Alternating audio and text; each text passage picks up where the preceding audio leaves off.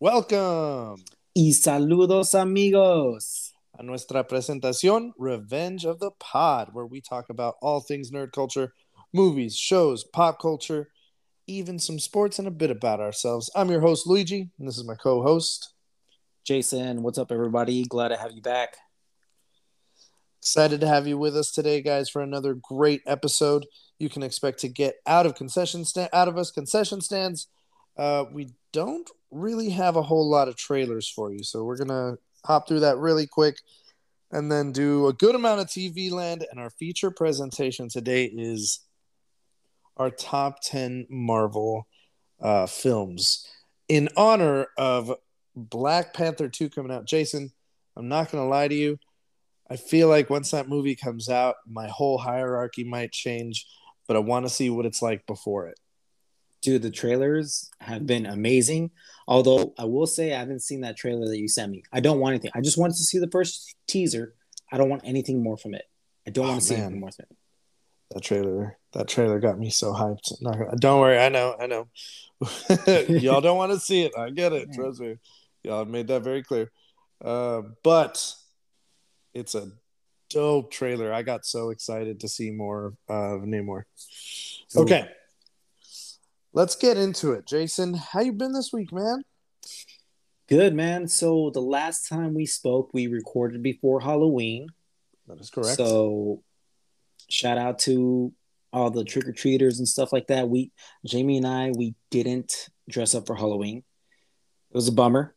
Uh, Jamie got sick, but next year we have a costume already set up in line that we're gonna do. And uh, there's actually another costume that's already on sale that I'm thinking of buying. We were having a conversation about. It. I'm not gonna tell you what it is because I want to surprise you guys. I was like, yo, this is only a hundred bucks. Like, I think I'm gonna get it. I was like, why do you want to get it? Like, we're not gonna do that next year. And I was like, I know, but like, what if we go trick or treating with like kids and stuff, or like it just just to be for fun, right? Like, yeah, yeah. they're gonna love it.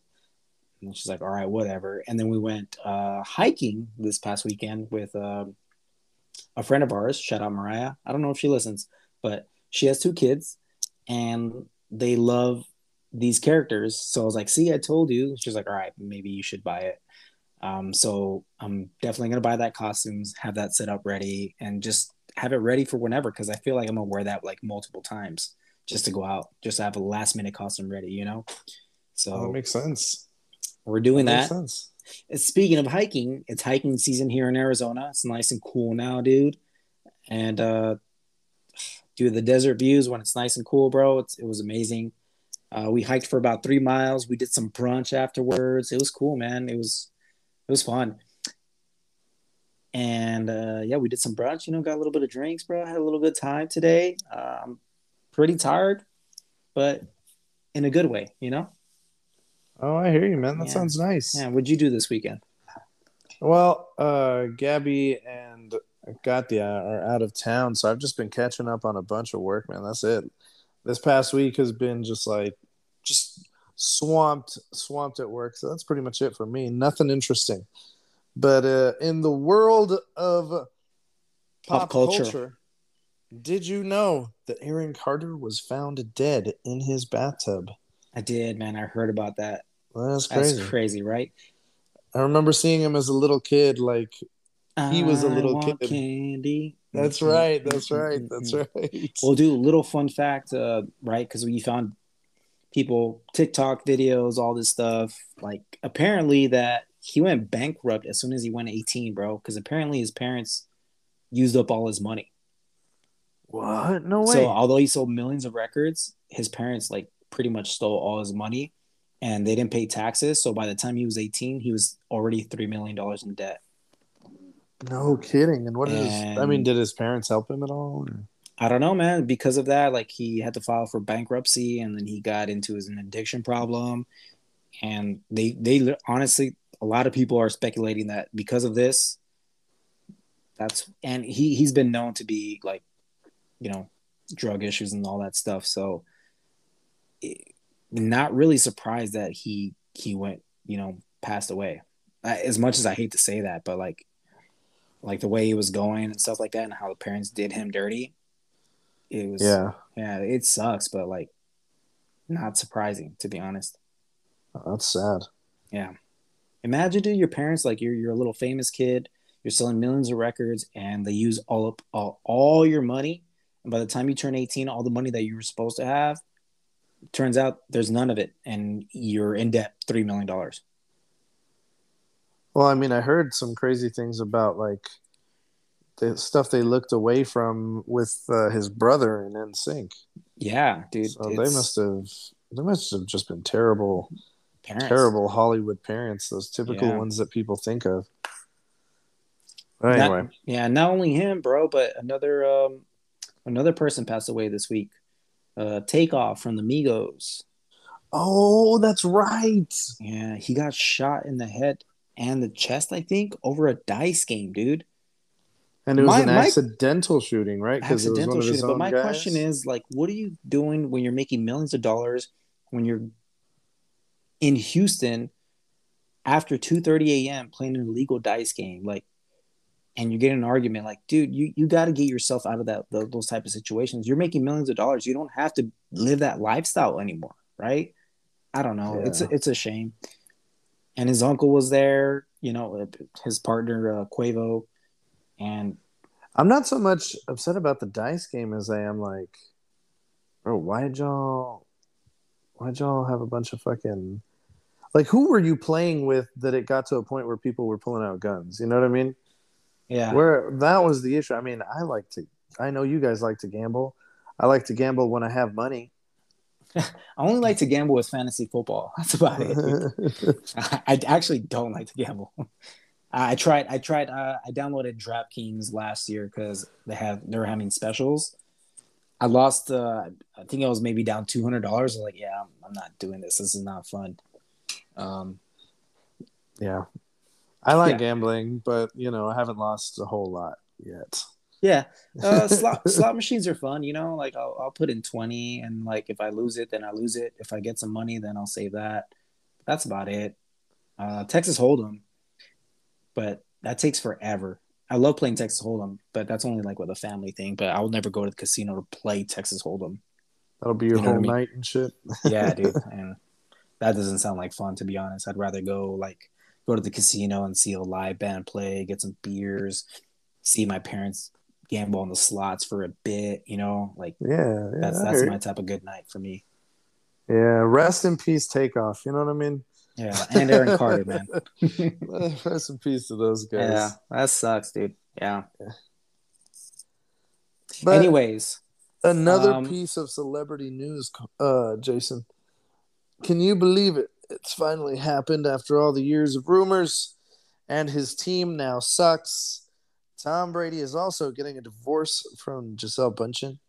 Uh, that's probably not helping his mental mental state. well, I mean, the way the the team's playing, bro, I feel like has a lot to do with it. Yeah, yeah. or, I mean, or is he or is he just getting old? I mean, it could be a combination of all of those things. Could be a combination of both. I feel like. I feel like he he didn't realize how much he needed his home life to be good for him to play well on the field, though. So Right.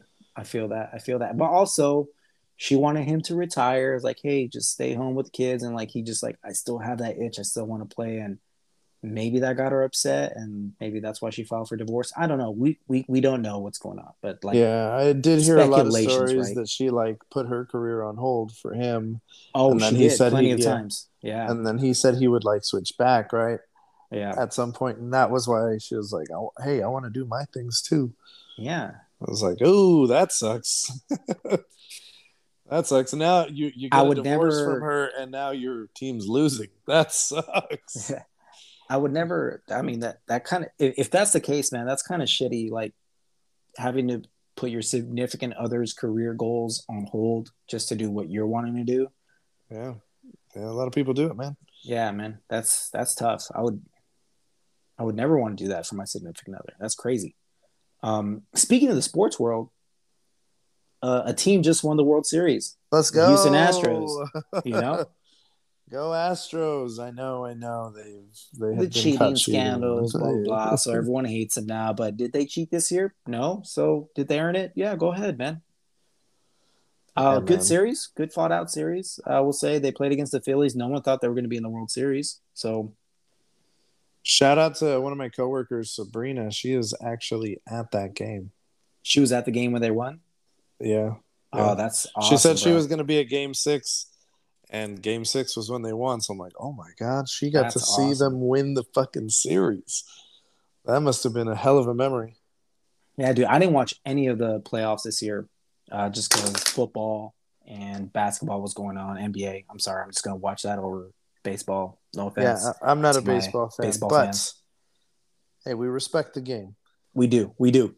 All right, let's Speak- get to speaking- our wait, hold on, Let's- hold on, bro. oh, I'm so, I'm sorry. Speaking of baseball, uh, I was listening to a podcast. Shout out Room 303, and we've had the honor of having two guests from that pod being on our show, right? uh-huh, absolutely. Uh, shout out Jermaine, shout out Eric. Yeah. And um, Nick, the other person that we haven't had on our show, uh, said on his podcast that he was kind of up, not upset. He was just like, "Why haven't I been invited to this pod?" And he, hey, hey, Nick, we just known Eric and Jermaine longer. That's the only reason. And I didn't think you had any interest in being on our podcast, to be honest. So I'm saying it right now, today. If you do indeed listen to our podcast, here's our invite. We want you for one of our episodes fairly soon. Uh, we actually have a great idea for a feature presentation for you. Um, so we would love for you to be on our pod. Um, the only way we're going to accept your invitation is if you text us after you listen to this episode or something, uh, just so we know that you're listening to our pod too, because we're we're avid listeners of your pod support. So I just want to make sure that you're an avid listener for us as well. So Yeah, here's my invitation. Jermaine and Eric, don't fuck this up. Don't tell them anything. Yeah, yeah. Don't tell him anything. I want I want to see if he does or not. So we we love you, Nick, and you're a close friend of ours, even though we've only met probably once. But I've never Listen. met you, but I hope to meet you one day. all right. But yeah, that's all I have to say. So now carrying on to our our stuff, right? Yeah, let's let's get into it, man. So, random thing I found the other day: there is a Godzilla ride coming to an amusement park in Japan. As if they didn't have enough amusement parks over there. They already have a whole Nintendo World. They have Disney. I think they have Universal over there. Don't they have like, a, several like other a ones. huge Gundam wing? Like Yeah, yeah, Yeah. yeah. they do. They do. that's Japan. now bro. they're also going to have a Godzilla ride at one of their fucking amusement parks.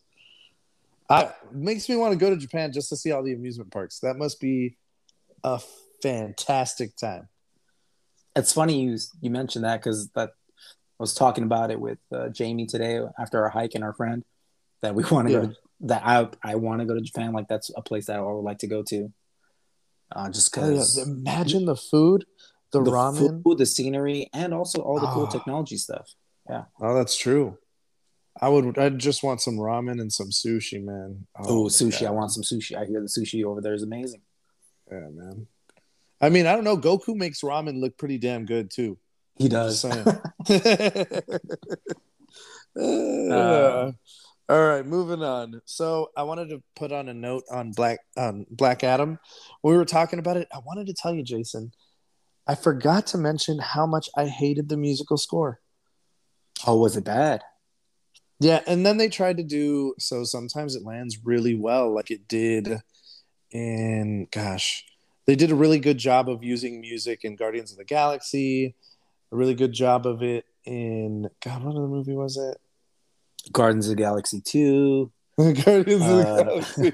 Black Panther. Black Panther was pretty solid. I think Guardians was better at it. Uh, say what say what you will about it. It's not a good movie, but they did use music in a clever way. Suicide Squad. Um, oh yeah, they for sure yeah. did. Yeah. Um, I know you don't like him. Well, I think you do like him, but you still don't like Tenet. All the scores in um, Christopher Nolan's films are amazing.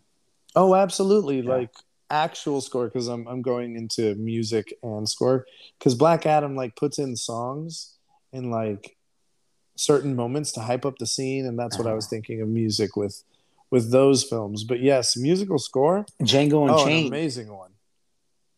Django Unchained. yeah, Django The Unchained. musical they- score. Yeah, they have a Rick Ross song that they put in that like fit perfectly for some reason. Oh yes. yeah.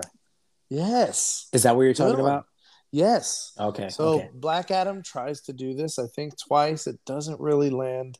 And then to top it, the actual musical score. Um, I don't know. I mean, maybe it was just me, but it felt like it was it was using build music that feels like it's building towards something, but the entire time, so it kind of loses its meaning. And none of the scenes are given any like help by the music. It's almost like the music doesn't match the the film to me. I was like, I, I, some of these some of these arrangements aren't making sense to me. Yeah, I get what you're saying. Yeah, and then they tried to use paint it black in a in a fight scene. Didn't really work for me. Um, wasn't great. I think they used another song that I didn't love. I will tell you though, Doctor Fate and Hawkman, I liked them both a lot. Anyway, moving on again. Speaking of Suicide Squad and its sequel, The Suicide Squad, did you know James Gunn is going to be taking over at DC Studios along with Peter Safran, long longtime collaborator and producer. I heard about that. So they're going to be the Kevin Feige of the DCEU, right? Exactly. And I think we're, were just talking about this. No, was it you? No, I was listening to this on another pod that James Gunn might not have the same vision for Black Adam as The Rock. And as you, if you, if you watch Black Adam, you're going to know that movie was whatever The Rock wants, The Rock gets. You know what I mean? Yeah. So it'll be interesting to see that moving forward. But I'm excited to see the direction they go in. I really hope they they do still keep Henry Cavill and they continue with some of these stories, and we could always have like disconnected stories from DC if they work. Well, uh, let, let me tell you this: if James Gunn, right, because he had a part with um, what's the one with uh, you can't see me? What's his face? Oh my God, his name's not bringing a bell to me right now. You- That's right. Uh, oh my John Cena. Wow. Thank you. there we go. Same thing happened to me. I was like, wait a second. Why can't I remember With name? uh, Peacemaker, that Yes. show loved it, dude, and the direction they went with that was honestly hilarious, dude. I felt a very uh, Gallons of the Garland, Guardian, Ga- oh my God, Guardians of the Galaxy uh, think- Guardians. Guardians. Uh, so if he's going in that direction, I'm I'm for it, dude. To be honest, Yeah, I'm- excited to see what he does with it. I think he he has tough, worked dude. very closely with Kevin Feige and did a lot of great things for the MCU. So he's going to take that experience and he's going to make it uh, work for the way the DC that DC comics work. yeah. I mean, And I think yeah, it'll be DC's good for a little everybody. darker than MCU. Let's be honest. So like, DC just the, the characters are different and you got to work them in a different way. Like, and they don't, and even in the comics, DC like starts over again a lot. Like they they have a bunch of different universes. Whereas Mm-hmm. Marvel, it's usually one continuous one, just like in MCU. yeah, So, I mean, they could keep going with just random stories and connect them when they want to. Because it would make sense because it's still a multiverse. You know what I mean? If you want them to be in the same movie, you can do it. There's always multiversal stories. that is true. All right. But anyway, speaking of uh, DC, Superman himself is not going to be returning as Geralt in season four of The Witcher. Now, season three has not come out and expected. I think it's expected next spring. Um, Superman himself by Henry Cavill. He's not going to be returning in The Witcher. Is that That's right. That is Oh, right. wow. Henry Cavill will not be returning as Geralt in season four of The Witcher, most likely because of his return to the Superman role. Um, and he also, it sounds like there's a lot of people saying that behind the scenes he was not agreeing with the creators of the show because they wanted to go like further away from the books. And he didn't agree with that. He he thought they should stay pretty close to the books. So yeah, Interesting. yeah. But they they're- have uh, Liam Hemsworth taking over as his replacement, right? That's right. Uh, Chris Hemsworth's brother. Last time I saw him in anything was uh, Hunger Games, though. So we'll see how he's doing. That's right. That's right. Well, I mean, we'll see. You know, um, yeah, that's a bummer. I haven't seen The Witcher, but I heard I've heard nothing but good things. It's a fun show. I, Is I it? have, I had a really good time watching it. So I, I was bummed because a big part of why you like the show is because of Henry Cavill. His character is he's pretty he's pretty cool. I gotta say he's pretty damn cool. I uh, bet you he's a badass too. oh, absolutely, the Yeah. whole time, Yeah. just a badass. Uh, Jason, I heard you were watching Game of Thrones. I'm so happy, so happy to hear that. I have some Oh. bad news for you, but also could be good news because Game of Thrones is a long series.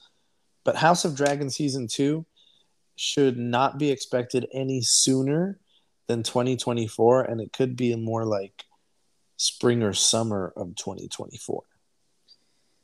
That's okay. I, I want them to get it right. You know what I'm saying? Let let them take their time with it.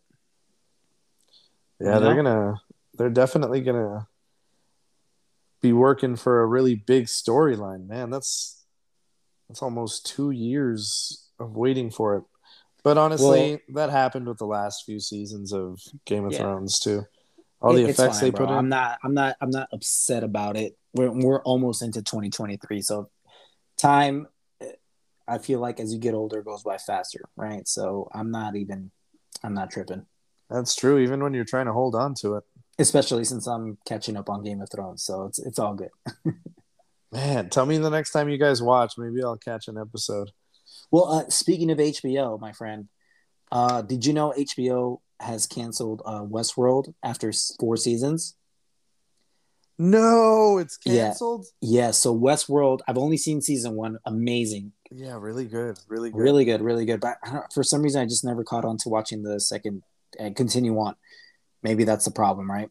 It is Um, an overly complicated show. I'll say that. Yeah. Like the they, problem they make it more complicated than it Yeah. needs to be at times. The problem is is that ideally Westworld wanted to end after five seasons, so they wanted to close the storyline after the fifth season.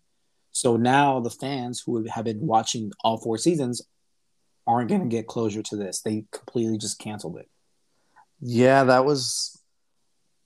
And I That heard that sucks, they, they had found a pretty good place at the end of the the third, the fourth season, right? Yeah, I, I don't know. I don't, I Yeah. don't like I said, I've only seen season one, so Like the story really picked back up because there was like a lull uh, where it was just getting too convoluted. I'm like, yeah, that was the That's, problem uh, the show had. There were too many things happening all at once, and they weren't telling you what was going on.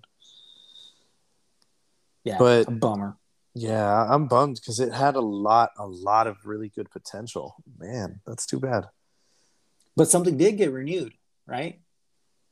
Oh yeah, on Netflix, Sandman has been renewed for a season two. So Sandman fans, you are definitely going to see a second season. And from what I've seen, that first season is already very like. It looks like art. It looks like moving art. So that's pretty interesting to see. So I'm definitely interested in the storylines and where they go. Did you end up finish watching the rest of it?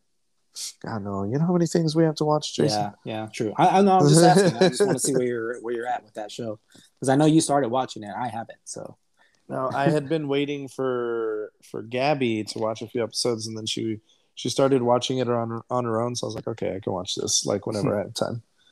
fair enough. Uh, a nice little teaser before we get into our favorite Marvel movies. Um, Sony has reportedly discussed with Andrew Garfield and Tobey Maguire's Spider-Man to appear in Across the Universe, the next film that's coming out. Across the feel about that? Spider Verse, Across the Spider-Verse. I'm sorry. Oh, I'm I'm How do you feel about that? Like, have it, is it gonna be like a cartoon characters of themselves, or is it gonna be like a live action? Like, what, what, what, what Oh, it's up? gotta be it's gotta be cartoon versions of themselves, right? In the movie, and just, they just voice the character, like just like a quick scene. I don't know. yeah, that has their costume, looks like them. Yeah, I don't know. I think that's pretty cool. Like, just again, just appreciating Andrew Garfield and Tobey for everything they did for us as kids. You know, I really, really want Andrew Garfield to get one more shot at Spider Man. yeah, give him a trilogy, is what you're saying. Yes, Yes. like like screw all the old storylines. If you don't want to continue any of them, I don't even care. You could do like one of those mini featurettes or like uh the last time you saw him and then just fill us in on the rest and start a whole new story. Get us there. Just give him a good movie. I don't even give a shit. Yeah, give him an alien to fight, right? He's like, "You guys fought aliens? I'm fine." alien." Oh, yeah. You know, I'm lame. no, no, you're not. You're not. You're not lame. Uh, anyways, carry on. We'll we'll we'll speak more about this later, right? yeah. Let's get into our trailers. Very All right, short so- trailer. very very short in fact only two things to announce and they're already out guys if you have not gotten your tickets for black panther wakanda forever it's coming out this friday i've got my tickets for saturday morning So oh, same. to I'm going Saturday afternoon. nice we're going Yeah, at yeah. 11 that's the best time for katya to get through the whole movie Hell yeah, dude. I'm excited. Yeah. Yeah. so we're recording on Sunday the 6th today, guys. So we'll be seeing this in seven days from seven days?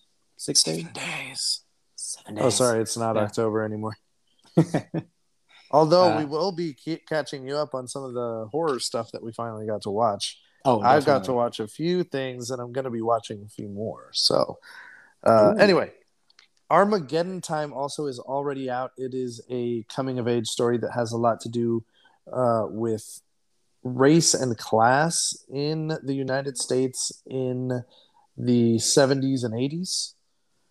Hmm. Uh, and yeah, it's it's a lot of different things together, but it's actually a almost a biographical story of the director's own experiences as a kid. So I'm definitely interested in seeing that movie. It has, uh, oh my gosh, she was she was Catwoman in the Nolan films. Why is why am I blanking? Anne Hathaway? Yes, has Anne Hathaway. It also has Anthony Hopkins. Um, I think those are the big ones. I feel like I'm forgetting one. Uh, Jeremy Strong is in it as well. Jessica Chastain. So yeah, we got there's a there's a few big names in there. It's a very personal movie. I'm definitely excited to see what he does with it. And uh, yeah, check it out, guys. It's already out in theaters. Check that out. Check out Black Panther 2. And that's it for our trailers. Hell yeah. TV land it is. All right, man. What do you what do you, what do you want to get into first? So many things that we've watched, guys. This is where we've been. This is why we are behind on some of our other shows. But we're gonna do let's let's put the two Star Wars things that we're gonna talk about last. Okay, let me get into my quick recaps because I, I don't want to talk Yeah. about them too fast. Is that okay? Yeah, yeah. Okay, cool. So, again, we haven't spoken since before Halloween. So, on Halloween, Jamie was feeling a little sick. So, I wanted to, we wanted to watch something Halloween based, or I think it was more me, honestly. It was like, Do you want to watch something? I was like, Can we watch Little Shop of Horrors? Uh, one of my favorite musicals, right? So, we ended up watching it. So, I, and I haven't seen Little Shop of Horrors in a hot minute Yeah. It still it still holds up, man. It's kind of uh you know cringe at times, but it, it was really good. I think she liked it. I forgot to ask her before we started recording. Um, but damn, man, just a good Halloween movie to watch. So if you guys ever want to watch a musical and it's spooky season, it's just a fun movie. You know, with the the alien, the plant, you know, the whole thing. Uh, the songs honestly are a little catchy. So, you know, little shop, little shop. You know, suddenly Seymour, all that fire. Still loved it, and I still recommend watching it, uh, even though it some of the stuff hasn't aged well. So I mean, there's that's a lot for, for Yeah, yeah, yeah. nowadays. All of it Um, so outdated at this point, but you gotta enjoy it for what it was. it was fun. I- I'll find out from Jamie if she liked it or not. So I'll tell you guys in the next next episode. It, it seemed like she had enjoyed it. On another right, news, we we spoke about House of Dragon, the finale. We it was set in stone. We're like, all right, you know what? We really liked House of Dragon. Both her and I haven't seen Game of Thrones, so we started. We decided we're like, we're gonna watch Game of Thrones from beginning to end and we are three episodes in for the first time ever. Episodes one through three already set. We watched them already In the books. in the books, and it, it's funny because we a lot of people told us like it's slow at first, but I promise just keep watching it.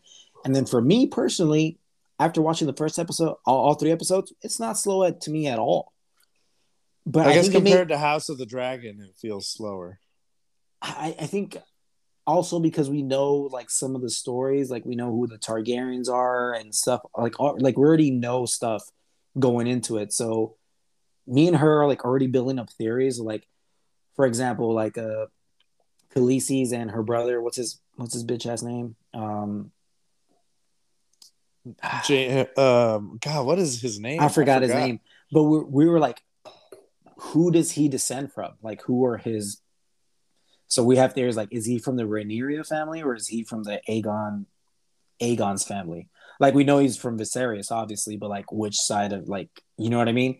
So we're trying to Uh-huh. we're trying to figure that out, and um, you know we're we're introduced to the, La- the Lannisters. I'm gonna tell you right now, some of my favorite characters right now. Arya, she's a badass.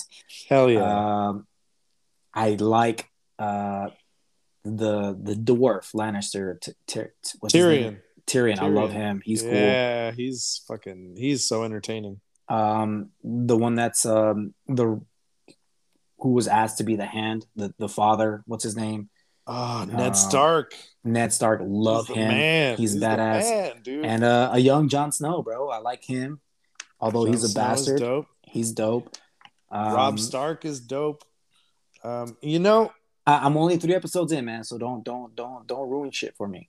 I'm just saying I like every member of the Stark family. I'll tell you that. Okay, okay. every fair- single fair one. Yeah.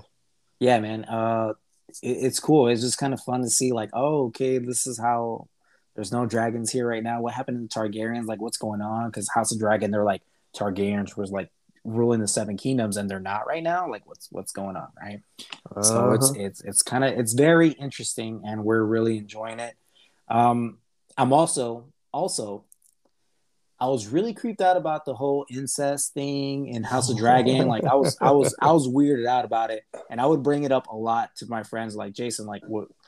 All my friends would kind of roast me, like, "Why you keep bringing this up, bro? Like, are you kind of into that?" I was like, "No, I'm not kind of into that." And I started watching Game of Thrones. Is like, oh, because you guys are already used to watching stuff like this. yeah, we've been watching Um, it for like eight seasons. Yeah, like the Lannister twins, the twins that are, dude, that Yeah. was, bleh, bleh, yeah, Um, yeah. It was bro. it was a big deal when when that was uh that was shown to be happening in the first time. Yeah, dude, it was uh overall, um people are saying that it starts off slow. To me, it's not. It's building up and I'm loving it. Loving it. That's dope, man. I'm So- so glad you're watching it again. You gotta So, let guys- me know when. Yeah, I'll give you guys a little quick recap after season 1, see see where my thoughts are, but like, hey, I'm a, I'm in this journey, guys, and oh, I also posted on my Instagram like, hey, we're starting this and I probably got like maybe response from like 10 people like, "Oh my god, you're in for a ride," or just like stuff like that. Like just like, "Oh my god, I'm so jealous for you." Like like you're going to fucking enjoy this, blah blah blah. So shout out to all those people that messaged me. Love you guys. If you guys listen, love you even more. Um Haley, shout out Haley Edmondson. Hey, She, she was one of yeah, she was the one that uh she was one of the ones that uh told me that. So uh that was fun, dude. Ah, good friend of the pod right there. yeah. What what about you, my friend? Well, let's see. I've been watching quite a few things. Uh, first one I'll Yeah, mention, since it's still in the world of fantasy and we haven't really covered it, is Rings of Power. Rings I of Power, watched- Lord of the Rings. Yeah, I finally watched the finale. I watched the whole season. I have never seen a show that looks. There are movies that don't look as expensive as this show looks.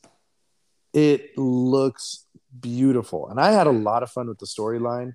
It's a lot more upbeat. And at that, this one, they tried to make it a little bit darker, uh, tried to make it feel like it had more stakes uh, but it was still it still had the Tolkien feel of like I don't know. There's a joy behind their their story, his stories. I don't know Right. what it is that they do, but there's just like a happiness to the characters that that It's you no don't Game get in Game of Thrones. Yeah. it always Yeah. has like a happy ending, like the good guy kind of wins, right? I haven't seen the show, but still. Um, Yeah, well, there's some really interesting things. I mean, it's uh, so the main bad guy in in in oh my gosh, why do I keep wanting to say Game of Thrones? Uh, Lord of the Rings is Sauron, right? They're trying to stop Sauron from coming back. Well, in this one, right. um, it's something similar, but it's also like how they gave rise to him. And I'm assuming in the next season, we'll see like full blown war. And I'm not going to say too much besides that.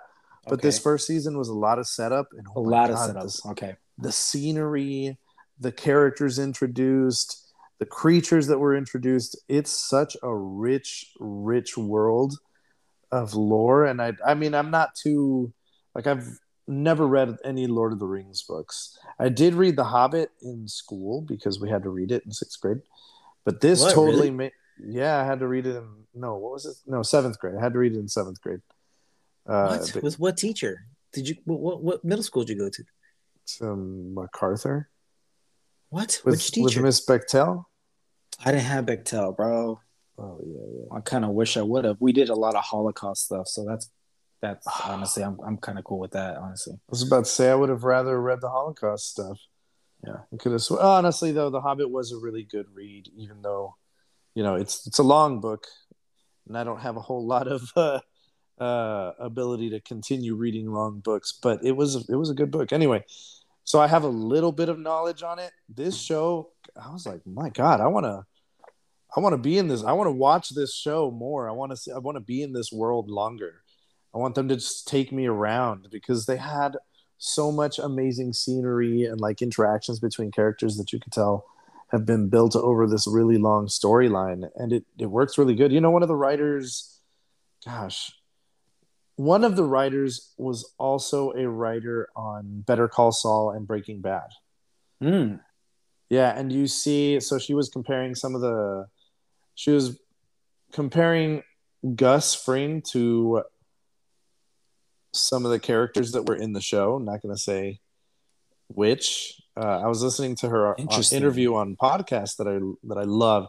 Shout out to X Ray Vision, and it was it was so interesting to hear. Yeah, and then she also like played on some of the friendships uh, between people. Obviously, she's pretty good at doing that. Breaking Bad is a good example. I haven't seen Better Call Saul, so I don't know if he has a right hand man like that. But she was there were a lot of comparisons that they made there. She was saying she surprisingly was uniquely qualified for it. So it's it's a cool show. I really like it. I know Lord of the Rings uh, super fans were not a fan of it. Um, and it's got mixed reviews, but I had a great time watching it. So yeah. Uh, Cole loved it too. From what he's told me, he's like, "Yo, this this is awesome." Yeah, So- it's just a lot of fun. Even when they're being dark, it's fun. So you're like, hey, yeah, I can watch this. Like, keep watching this. Definitely on my to watch list, and I'm gonna watch it. I promise. I, I promise. I Yeah, promise check it that. out, man. Now that I've finished the season, I can I can solidly recommend it. Um, okay, so next for me though is outside of the fantasy, but into a real life situation. All Quiet on the Western Front from net on Netflix, not from Netflix. It is a novel that was made after World War One and turned into a movie in the 1930s. Uh, one of the was considered one of the greatest war movies of all time, and now they've redone it with actual German actors and today's cameras and effects.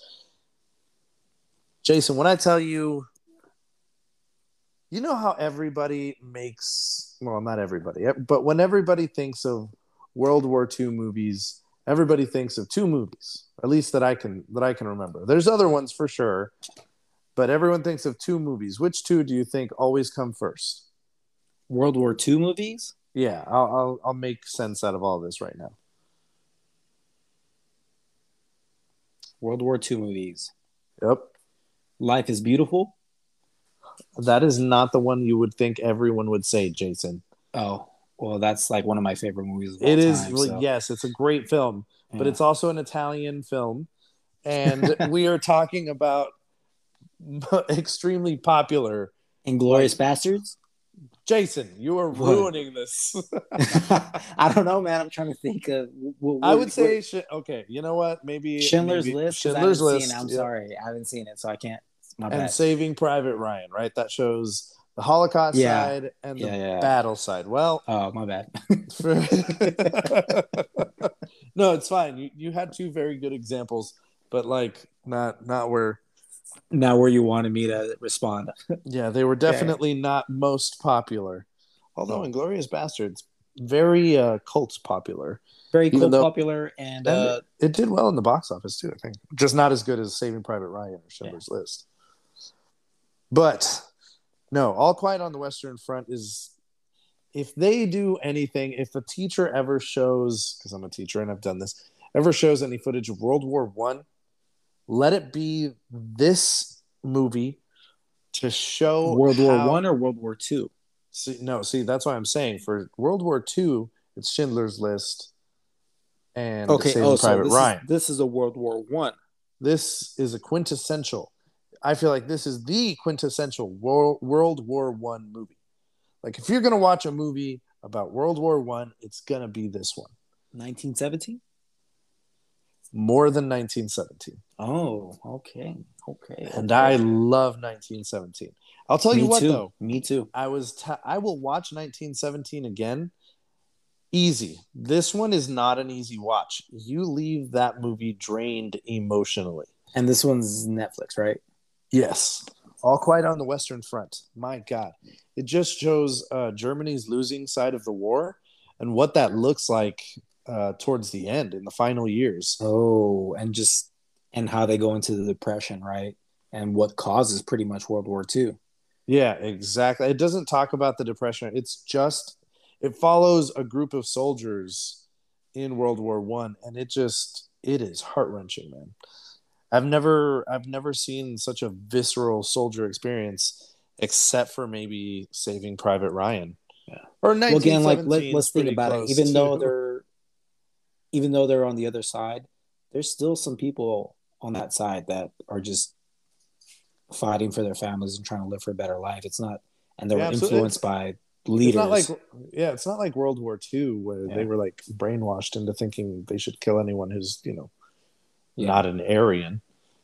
But yeah, yeah, this World War One, there was sure there were ra- there was racism and ide- ideological things like that, but that wasn't the cause of these wars. They weren't fighting to rid the world of you know the What- Jewish people or was the any reason? I can't even minority. World War One, it was about entanglements. Uh, a lot of a lot of alliances between different countries caused them all to go to war together after the um, after the assassination of Archduke Franz Ferdinand in Serbia. Okay, okay. Yeah. So after that, it would it would trigger a set of events that would cause Germany, Russia, uh, in France, England, and I think Belgium to go into the war immediately. Like that was already the sides that were being drawn right off the bat because of alliances that countries held with each other. Damn. The Austro-Hungarian Empire was obviously immediately there. Yeah, it was. It was. It was a, a our first modern war. So it was the first war that you saw chemical warfare. They never used it again after that. That was the first war that they utilized tanks in a serious way. Flamethrowers were new. Uh, guns that were a little more easy, uh, gu- guns that were much easier actually to reload were were first used in this war. They weren't semi-automatic or Yeah. automatics, but they were they were still much faster than what you think of in the Wasn't- Civil War. Wasn't World War II like the first war with uh, planes? Or No. I know- no. World War One was the first war with planes. Uh, it looked different though. It looked like those Oh, old timey okay. planes Yeah, yeah. where yeah. there were only two people in it, but it also had a gunner, a gunner Damn. option. That's Yeah. crazy. Yeah. So it just intensified the war and more deaths, and that's why it was called the Great War. Yeah, Right, it was the it was the greatest loss of life, uh, obviously until World War II, and then World War II was just a whole different monster. But yeah, man, you God, you will not regret watching this movie. I planned to watch it in parts because it was two and a half hours. I could not stop watching it. I went to sleep at like 1.30 in the morning. Nice. And this, this was on a weekday, and I was like, I'm going to regret this. But will I? I just took a Bang Energy drink, and I was good to go. So, highly recommend. I'm not going to lie to you. It could be because of what kind of films and what kind of things I'm interested in. But for the year, I I'd say that I'd give everything everywhere all at once still on top at a nine, what like 9.5, maybe 10, just because I don't really have a Well, no, no, don't give it a ten. You can't give anything a ten, bro. Nine point five. I'm giving it a nine point five because it does somehow, some way feel long. So that means there are parts of the movie that do drag, even though they're entertaining. Um. Anyway. Yeah, that it's just there's very little to say that's wrong with the movie besides that for me personally. So 9.5 could be where it stays. 10, yeah, it has to be the greatest movie of all time, right? Hell but anyway, man. for me, I would put All Quiet on the Western Front. as number two for you for the year. So you would put All Quiet on the Western Front right behind um, everything everywhere, everything everywhere all at once for the year of movies that you've seen. Is that what you're saying? I would say yes. Yes, at a, at a Mm, 9.0 interesting. probably. Yeah. Okay. Damn. Yeah, I would say I know you like your history movies. I know, I'm I know. Honestly, not too surprised. it's uh whew. it is an intense film to watch and without saying a lot they say so much like just paying attention to what they're doing why they're doing it or or reasons why they might be doing it. You're like oh all of this all of this is telling me a story that's pretty rough. So it's it's a really good movie. The characters are are believable. And they're like young germans right who think they're gonna go off and fight and win the war and represent their country and make their families proud right? And, you know Doesn't By- go that way. i mean very quickly it's it's ne- it, it's no longer about any of that it's just like how can me and my guys make sure that we we all get out of Survive. alive Yeah. oh, that's crazy. Yeah. Oh man. It's like living a day at a time. But okay. Uh, that's another one that I've watched. Jason, I'm telling you, you should watch it. If you don't like war movies, then You, it might you not sold me on you. it, bro. No, I love war movies. Yeah, you sold me on it. All right, sweet, sweet, sweet. I won't say much. I won't say much else then. I've said plenty. Thomas, right, if you're listening, watch this. Yes, Thomas was saying he was going to watch it too. So check it out on Netflix, guys. All Quiet on the Western Front. Next up for me, I started watching another Netflix show. Actually, the rest of these are Netflix, so easy. Most I don't know anyone who doesn't have Netflix at this point. So, The Watcher, first couple of episodes of The Watcher are the, another show that I've just started. So, Jason, if you know me, if you've known me well enough, you know what my worst fear is. What is my wor- worst fear? Someone taking your daughter. True. In which scenario would this be? Um, you not knowing about it? Home invasion. Home, Home invasion. invasion. Oh, okay, okay. Sorry, sorry. yeah. So, home invasions are my absolute like Wait, hold on. since I was a kid. Is this the one where a, a family moves in and they're getting notes from people that they're gonna, they're giving them like threatening stuff, right? Yes, sir. You know that's That's based on a real thing. Yeah, I haven't heard the real story, and I've, I'm only on episode four of The Watcher. I hear it takes a really not great turn at the end, but man, I am so invested. I need to watch the rest of this story. That is also on Netflix, right? That is also on Netflix. Yeah. I want to I couldn't that. sleep that night. I watched three episodes. I Oh. couldn't sleep, but it's because you know, I literally was waking up saying like, "They're not going to get us. They're not going to catch us in our sleep." so, so the, it was. It's the show gets in your head definitely. You know how weird is that though? Like you you you move into a new home and you're getting letters, and like they're they're pretty much telling you all the stuff that you're doing on a daily basis sometimes, right? Yeah, dude. That's not only fucking that, creepy, bro. Like who the fuck is stalking that stuff? not only that, dude. People are getting into their house. Oh, Like multiple people. Yes, Whoa. Yeah. and then F that, dude. and then they'll like find evidence of it in their house. Call the cops, right? at one point the the the father was talking to this guy who said he was a building inspector because they were doing work on the kitchen Mm-hmm. and he went to go talk to another another one of the workers there he's like hey that building inspector was really weird i don't want him back here again they're like we don't have a building inspector here today like Whoa. It would be one of two people, and both of them were not the guy. He, yeah, yeah, yeah. Oh, I was dude, tripping. that's- yeah, that's that's too much, bro. It's it is. I gotta see how it. I gotta see how it goes. The Watcher on Netflix, man. I, uh, I'll keep you guys updated once I get finished with it. But it was. I got it got in my head for sure. Yeah, that's that's that's one I want to watch too. Um, so yeah, let me know how it goes. Dude. And last one for me that you have not seen is Cabinet of Curiosities, Guillermo del Toro's anthology series, anthology horror series on Netflix as well. Saw the first three episodes. So it was Locker 69. No, not 69. That's no, not that one. nice. Uh, yeah. Sorry, guys. Sorry. I don't know. It's 60 something. Uh, so that's the first episode. And then the next one is about rats. So hold on. Let me get the titles here. Here we go. Lot 36. Oh, it had a six in there. what do you close. you sixty nine mother? listen, listen. I knew there was a six. oh, moving on. So that's the first episode. It is about a guy who buys a storage unit.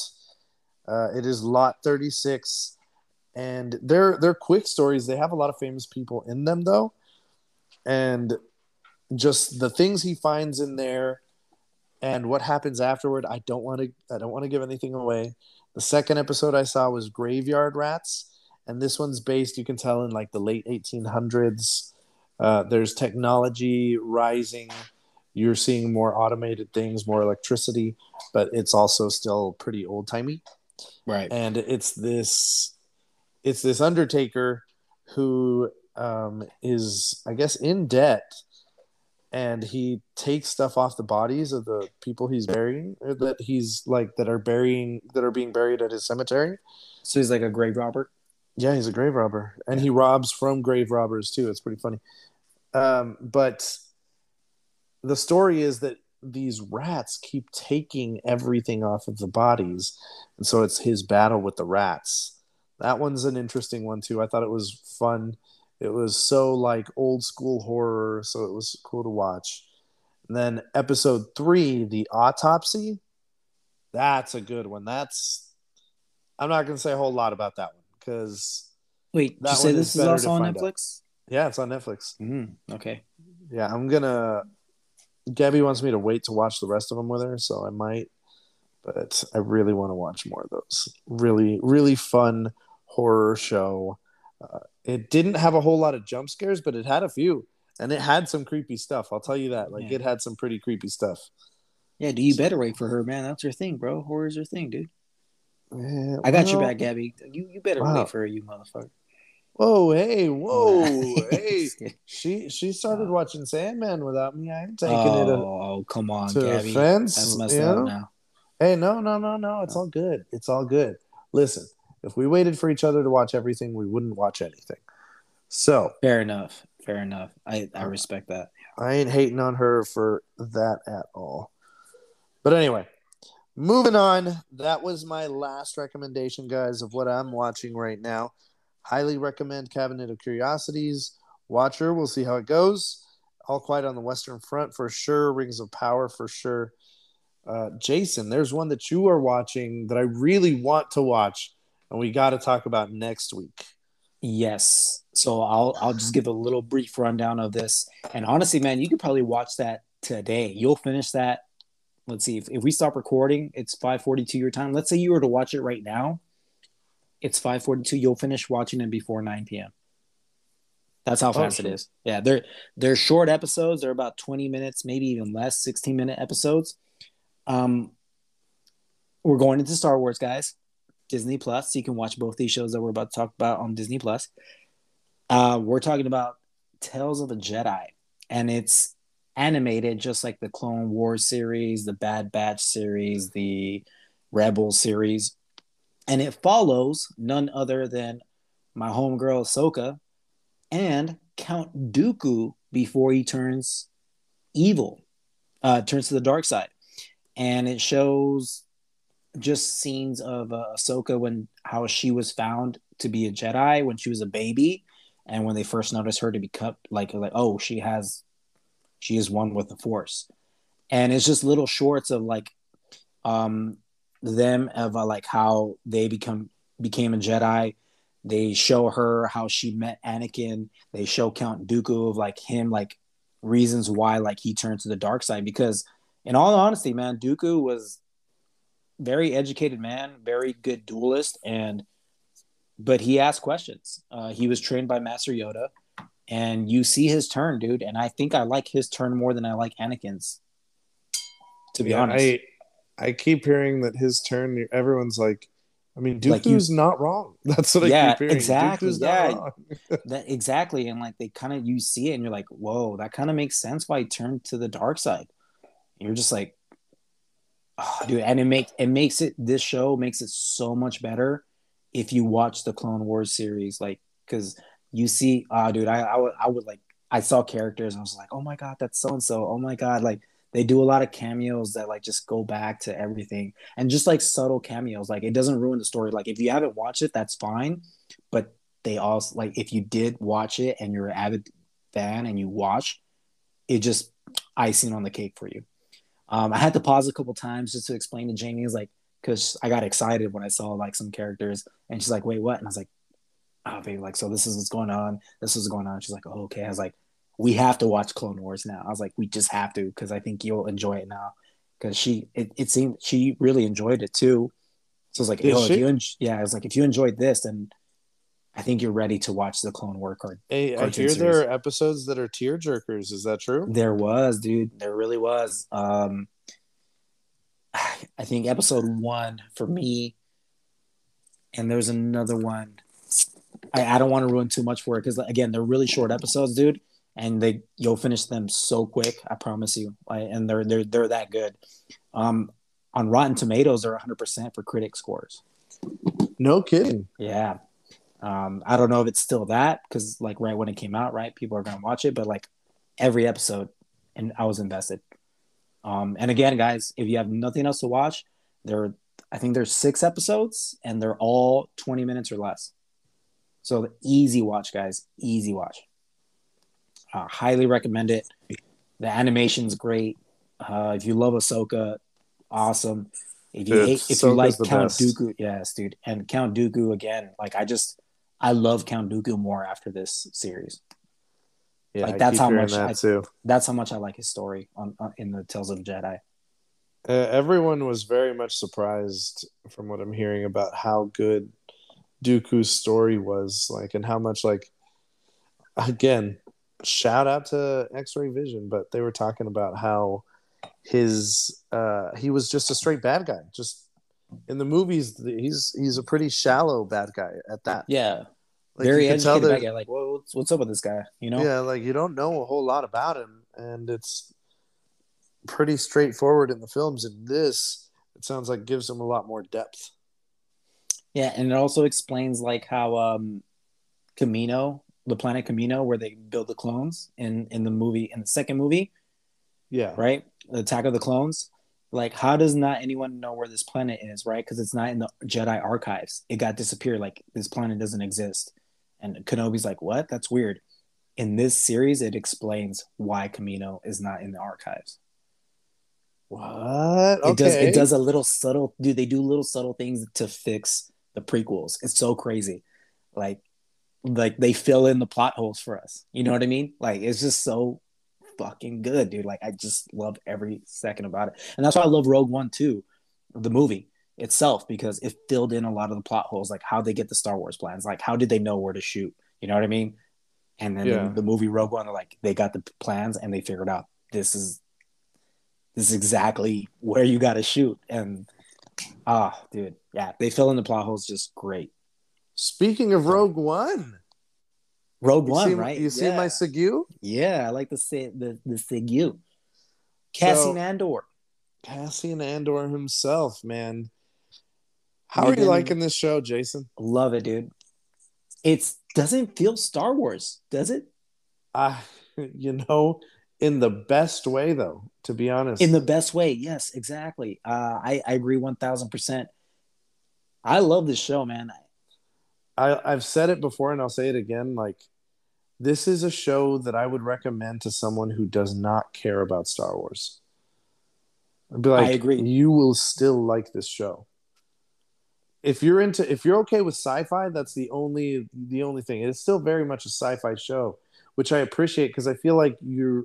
That's what keeps them connected to the Star Wars world because in tone, in style, in delivery, it doesn't feel like Star Wars at all, dude. Very dark. When it does feel like Star Wars, when you see them pull out those blasters, You get you see Star all Wars. these different kinds of animal, well, not animals, I'm sorry, alien creatures um, throughout the storyline, and just a lot. Obviously, all the spaceship travel. It feels it. That's when you feel connected back to it. But man, it fills so many holes about how the Empire treated the ga- the rest of the galaxy, not just the big story, right? Not just And- yeah and how um people started to turn to the rebellion right? Because before there was no rebellion. Everyone's just like oh shoot the republic the civil war separatists versus the battle of the of the the republic and the separatists like that ended and it created an empire. And the empire was supposed to be something safe for everyone right? It was supposed to be to protect everyone. Turns out it's not so much as it seems because everyone right now at this point thinks the empire um palpatine the emperor is a good guy. Because you don't know you don't know what's going on. You didn't know what was going on when like how do you overtake everything? And everyone thinks like yeah no the empire took over like it's not the republic anymore because there was people that were um what, what's it called? Uh treason and all that stuff like doing a lot of shady stuff. And apparently the emperor found all this out and we're like no we gotta we gotta just be one right? And it turns out it's not so it's not like that. It turns out the government was just trying to get control of the people. Yeah, to start a rebellion. And Well- getting rid of anything that could protect uh, that could protect the republic so that the empire could flourish. Man it was just the way that they show how you put people i mean it is a perfect example of what fascism looks like. It it harkens so much. I kept watching this. Again history in me was just like this this would have been what it would have been like if japan and italy and and germany had taken over the world. This is uh this is what it would be. You'd have work crazy. camp work work camp prisons right? That would be one of the biggest things. Yeah. Are, are you caught up all the way? Yes. Oh, dude that one scene guys spoilers. When they find out that i was like what happened to section two?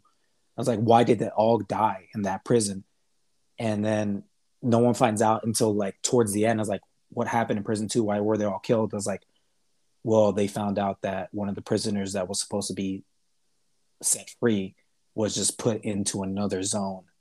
It's like so no one's getting out. They're just to recycle you guys and put you guys into another thing. And that was blew my mind. That and that's like you see andor's face he's like i gotta get out of here. And like you can see in in that moment in his face because like in the beginning right like he just wanted to be out of it like he didn't want to be part of the rebellion he didn't want to do anything he just wanted to get himself free look find his sister and and, and live happy by his own like i don't care about the government i just want to live my own life in that moment i think you see his face is like uh, I we have to do something. I can't just stand here and not fight. I got to escape and I got to bring all these people with me. That's what I felt based off of like that last scene. No, I definitely think his experience in the prison and what's happening there uh, changes his mind about the rebellion. And I think he's gonna. I mean, I don't know, right? But I think he's gonna end up leading a prison revolt that becomes successful. I Yeah. who knows? Even the prison true. leader, like the prisoner himself, like he was like, no, no, just listen to the rules. I, I got 200 days left. And then after him seeing that too, he's like, oh shit. And You that's know? why, because the whole episode, Cassian Andor is trying to get him to tell him how many guards are ever on each floor. And finally, at the end, when the doctor, who is also a prisoner, comes and tells them no one's leaving, they just put you into, into another place. That's why. That's why two got. Uh, that's why they completely got rid of Yep. two Yep. because they they, They realized it and started fighting back. I'm sure, and they eradicated them all. And you know, right after he they figure this out, they're walking back, and he he asks again. He's like, "How many on how many guards on each floor?" And he's all, "Never more than 12. He finally is, realizes the position that he's in, and that you know just following the rules and keeping your head down and doing what they ask of you is not going to be enough. It's not going to be enough to to just get through it and move on. And Andy Serkis does such a great job of showing that character turn Yes, dude. throughout those Love episodes because he's so uh, he's so obnoxious in some cases because he's just willing to like help them control the inmates but it's because he thinks he's going to get out of it right he Yeah, thinks like, like, if I'm if i do this yeah If i'm going to get job. rewarded Yeah. and that's you know that's funny because i mean it plays into and not to get too political here but it plays into the current prison industrial complex that we have right? Like we don't our system isn't made to get prisoners out of prison and keep them out. It's very much like a, a cycle. It's cyclical. They'll be in and out and then you keep getting money in that way. You will get labor in that way. You will be Free you'll labor. be controlling the population in that way and i know that sounds crazy but that's and they're privately owned prisons, right? yeah, So pri- just- there's yeah. some privately owned prisons they can do a lot more things it's a it can be its own modern version of slavery and if if we have prisons the whole point of having a prison right is to rehabilitate in this show it shows that that's not what it's for it's for labor and possibly labor in order to you know get contracts with other parts of the government or large corporations to make more money right? And that's that's a reality that you see is most likely in the show and in real life. It's just shocking to see all these connections where you're like yeah you see the cycle there. They make it much more evident in the show right? Like it's like oh you never get out. Whereas in real life it's more of a yeah. you know they don't teach you any way to change your change your life for the better and they still- only they only teach you things that actually will make you most likely go back to prison Oh man, and and and like you said, like when he went into prison for the first place, like he was just not even affiliated with it. It's like you go for prison for originally, like right, you're like oh, you, I was like, what a shame. This used to be just a six month uh a sentence. Now it's a six year sentence. Crazy how the empire just changed that all of a sudden without yeah without any voting. I mean it's that clear fascism right? They're trying to they're trying to squash any dissent that they think might be appearing but it's true it's going to play into the rebels hands. You you come down too hard you're going to turn more people against you. And that's what uh that's what their leader gosh axis i don't remember his actual name. His code name is axis for the from the empire but it's uh luthen luthen there we go. Stellan Yeah, Skarsgård, skarsgård's character. Yeah, he wants that to happen because he knows people will get angry and that's when they'll want to stand up and fight. They'll be so tired of being under the the the thumb of the empire that they'll want to fight back. And it's it's it's riveting in every episode. That that heist episode whew, so what good. a good episode. My god like it just shows the stakes that they're really fighting for. And you know i've heard i've heard you guys have conversations about the show in terms of like what you have to be willing to do in order to really have a successful rebellion or even a war. There are things that you're going to do that you're going to hate yourself for. And they show these choices being made constantly in the show where it's like well what do And you what do you sacrifices you have think i make. have to Yeah. do yeah. If you really think that i'm that i have a better choice without getting the outcome that i need then it's then you are living in a fantasy. And it's true. Some of these situations like at least in this story are i did i don't see another way for them to to make it happen instead of by complete force. It's kind of crazy. It's crazy. It's crazy the questions that the the show starts getting you to ask. Yeah, it it really is, dude. And honestly, after the series ends, I'm gonna have to watch Rogue One again because I'm I'm so excited to see like where Andor goes from like from the beginning to the end and like what brought him to the you know what brought him there. Apparently, there's only gonna be two seasons of Andor, so Yep. Two seasons, 12 episodes. So hopefully the second season doesn't take too long to come out. Because it also doesn't look anywhere near as expensive as the other shows. So oh no, yeah, because there's not that much alien, so they don't have to use a lot of makeup. And yeah, I, I agree. I, I feel like it looked very affordable. Like there's not a lot of explosions. Well, there's some, you know, but yeah, yeah, there's explosions, yeah, there's space fights, but those are fairly cheap to make nowadays. I'm I'm really impressed with the way this show is going. And It's you know what I really much like darker too? feel. Huh. There's not a lot of CGI, bro. You don't need CGI to make stuff good, bro. Just give me back the old puppet aliens. I'm, I'm all good, bro. Give me that. Like that doctor, that doctor that was helping his friend, uh, who was doing surgery on him with the forearms. Um. That was a great use of costumes. Oh yeah, yeah, yeah. See, yeah, exactly. Like it looked real. It doesn't like. You don't need that CGI, bro. Give me, give me them puppets. I don't know about you. In these last episodes, I've seen a lot of aliens. Yes, they're not main characters, but the aliens are everywhere. It- it- my question is, why wasn't there aliens in that prison? Oh, that's a good question. Right? They were all humanoids. So, or that's what they call them, humanoids, right? I don't know. Yeah. Yeah. Sure. Well, uh, yeah, I could believe that. Yeah, you're right. There were no aliens, huh? I'm gonna have to take Yeah. a look at that on the next episode. 'cause I know I know we're gonna see a next episode. Oh, I can't wait, bro. I can't wait. I'm glad you're enjoying it. I really do enjoy it. People that haven't seen it, um, if again, if you're not into Star Wars, but if you're trying to get into it, like this is not. It doesn't feel Star Wars. Like If you like drama, if you like sci-fi, if you like uh honestly like gritty shows, it, it fills all of those boxes for you. It really does. I agree.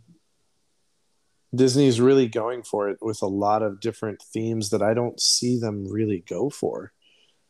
Yeah, just like they're they're trying new things, just like Visions. I don't know if you've seen Visions yet, but I have not seen Visions, but I know that I hear I know that there's just you'll amazing animators on that Yeah. one. Amazing animation. Okay, okay, let's uh let's get into our main topic, Jason. We're gonna go into our feature presentation now that we've uh, hyped up Andor. Go and check it out on Disney Plus, guys.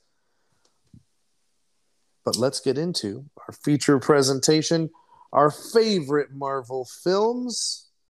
So we are doing our top ten uh, Marvel films across all of Marvel. So not just MCU. This includes Sony's Marvel Universe, and it also includes the X Men Fox Marvel Universe. Uh, and Hulk. Don't forget Hulk, guys. I know there's some really big Eric Bana Hulk, fans, out there. out there. Yep, yep, yep. Yep. So, you know, we wanted to give you guys a shout out. But we're going to get into it in honor of Black Panther 2 coming out this Friday. In in all fairness, I only did the MCU ones, like the Kevin Feige ones. Okay. I did not. I did all Marvel. Uh, So- I do want to honorable mention mine. I know we said top ten, so eleven for me will be Black Panther. Since, you know, it's coming out this Friday. Yeah, the first Black Panther. Yeah, well, I would assume so. Did you get to see the new one? Uh, some Uh, people have, but we're, we're not there yet. We're not that type of pod yet. yeah, Not we're not we're not considered the media quite Well, yet. Once once we get enough listeners, though, we'll get invites to watch uh, early showings. Right? Damn right. We we appreciate you guys for sticking with us. You'll get us there one day. One day. All right, so I'm gonna go ahead and throw my number ten out. I'm sure some people would be like, "How do you have that at number 10? But honestly, the top ten were pretty difficult to make. It's your list. All right. Honestly, I, I I have a top twenty, and they're all fairly close. Like the biggest differences are obviously between like one one to five is probably its own section. Then six to ten is its own section, and ten to fifteen, like they're all in like all of them could be fairly fairly close to each other. Anyway, my number ten is the second to last installment? No third to last installment of the fox uh, x-men films. It came before dark phoenix and before new mutants. It was logan. It gives us the death of wolverine and pretty much birth of his somewhat daughter. Wait, he dies. Get out of here. And honestly, I think this is one of the best versions of Logan that we have seen in films. I think Hugh Jackman did a great job, and so did oh my gosh, I'm. This is this is why I'm Professor getting X? oh, yes, Professor X. Patrick Stewart. Thank you. Patrick Stewart did a really, really good job as a very vulnerable um, and elderly Professor X. It was very believable for me. The storyline was really fun, man. right? Because he's going Wow. through dementia, but like the Yeah. person with the most powerful mind going through dementia Could do how- some crazy things. and how his powers can affect everyone around is he's probably one of the most dangerous people on, on earth. Yeah, it was well written story, dude. Oh, so good and it was so fun even uh, in the sense that you see that that scene where all the kids are like trying to find a way to protect themselves and wolverine is there with them he's really their only protection. His fight against his own clone the weapon x clone my god that was that was intense. Such a Um, oh, such an intense movie. and we get a little shout out to our hometown, bro, El Paso. El paso You know, in the beginning scene, like we're like, whoa, this is a rated R Logan film. Let's go. you know, like that's when you get the taste of it. It's like, this is what we've been needing the whole time. there's a there's a lot of blood here yeah. Oh yeah, man. no, it's it's a it's a good it's a good movie. I know, strangely enough, how could it be top ten? It should be higher up, but had some stiff competition, man. But my number ten, Logan. What about you? Again, not on my list because it's not MCU, but guys, I promise it's up there. I'm gonna go with Spider Man Homecoming, Tom Holland's first film. Oh, I loved it, dude. Uh, you get Iron Man in there. You get kind of just a, just a little tie into everything. Uh, it's not Spider Man's uh, Tom Holland's first appearance, but it's his own solo movie, and just the fact that we're bringing Spider Man finally back into the MCU was just like amazing. They're like, all right, what are they gonna do with this? And boy, like we've already gotten two Spider Man already that we've all loved. But ah, dude, just everything. I, I just think the casting was great. Uh, it was funny. You know, like you just get. I feel like Tom Holland. I, I think Tobey Maguire was the best. Peter Parker, right? Mm-hmm. Andrew Garfield was the best Spider Man, and I think Tom Holland does a good mixture of both, of being both characters. Yeah, that makes sense, right? yeah, and honestly, after this, I think that in his next film, he could take the top spot of best Spider-Man. Uh, I'm gonna have to agree with you, my friend. Yeah, he has a really good chance of showing showing off Spider-Man in a much more confident version of himself. Yeah, And honestly, I think uh, showing the college version of Peter Parker is going to be it's also going to be hard to beat. So I'm excited to see what they do with him. Oh, But the original Homecoming, you have no idea how excited I was when this movie came out. All I wanted Yeah. was for Spider-Man to go back to Marvel, and this is the closest we are ever going to get. dude, and th- I think I'm basing all these movies off of like how much did I like this movie when I first saw it. You know what I mean? So I'm basing that off of my rankings. Okay, guys, these are my rankings, not yours. Don't hate me because I have one movie in my top ten that's not in there. In your top ten, that's not in there, and people swear that like that's the best movie, which to me was kind of, I thought it was just mid. And I'll tell you which one it is. It's on your I- list. It's not on. I, I'm pretty sure it's my number five. It is near your number five. Yeah, yeah. Yeah, I- we'll have a discussion about it. Yeah, yeah, yeah. I can't wait.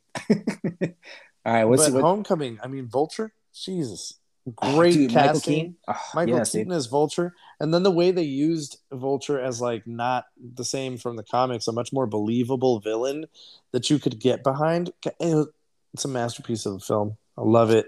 And bro, come Uh, on, come on, come on. Let's be real. Aunt May, Aunt May, bro. beautiful, Aunt. Marisa Tomei, beautiful, absolutely. All right, my number nine is in fact uh, Black Panther. I thought the style of this movie, the color use, the music. Kendrick Lamar did a separate soundtrack for it, which was amazing. which was in the whole film. The score was amazing, in my opinion. Yeah, the score. I mean, both scores. They were they were so good, and the story arc of both T'Challa and his adversary Killmonger. Oh my god, this is one of those movies, one of those few movies where you you kind of you like the villain more than you like the the protagonist. dude, that- right? He was just so likable. You're like, man, this you're CGI angry, but I like you. me. Actually, that's the one thing that uh did bother me. There's a specific scene when they're fighting on the uh, on train tracks that looks really bad. Oh yeah, yeah.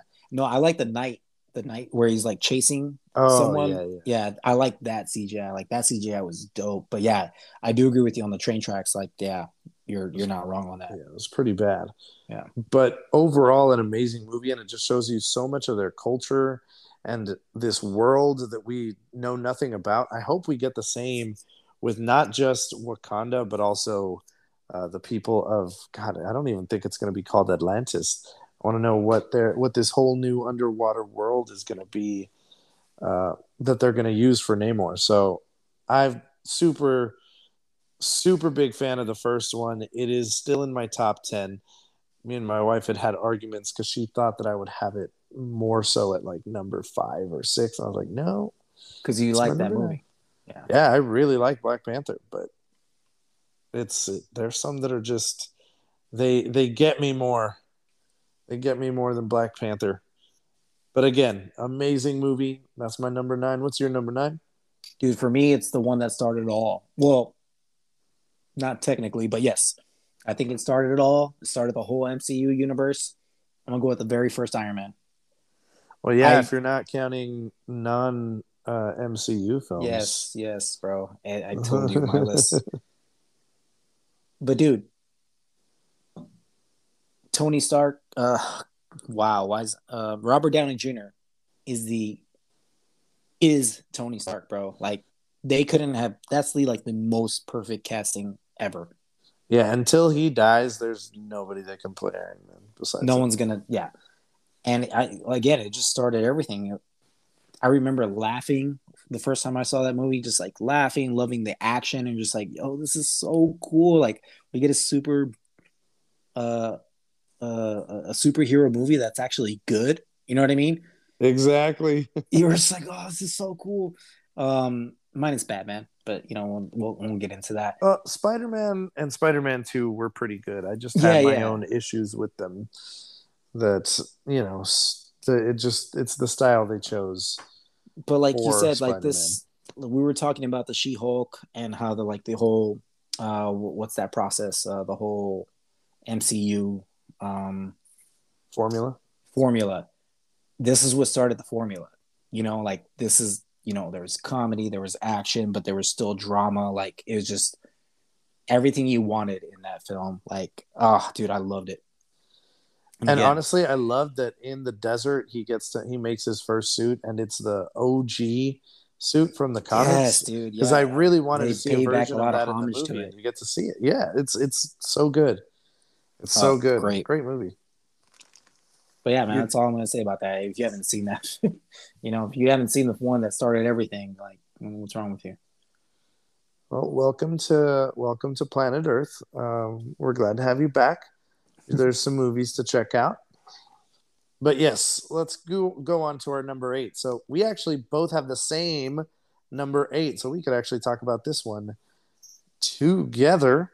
Jason, Guardians of the Galaxy, number eight. We both have it. What what do you think is so good about Guardians of the Galaxy? We actually talked a little bit about this movie right before the pod.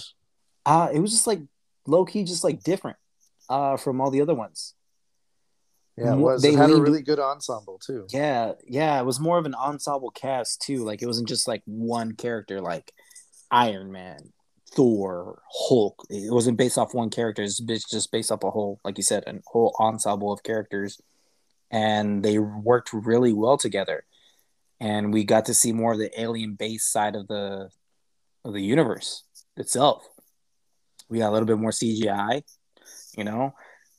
Mm, you know, there's it's problematic, but still, it's kind of fun. All, all the lights and stuff. Like if you know, if if you're into that 3D stuff, you know.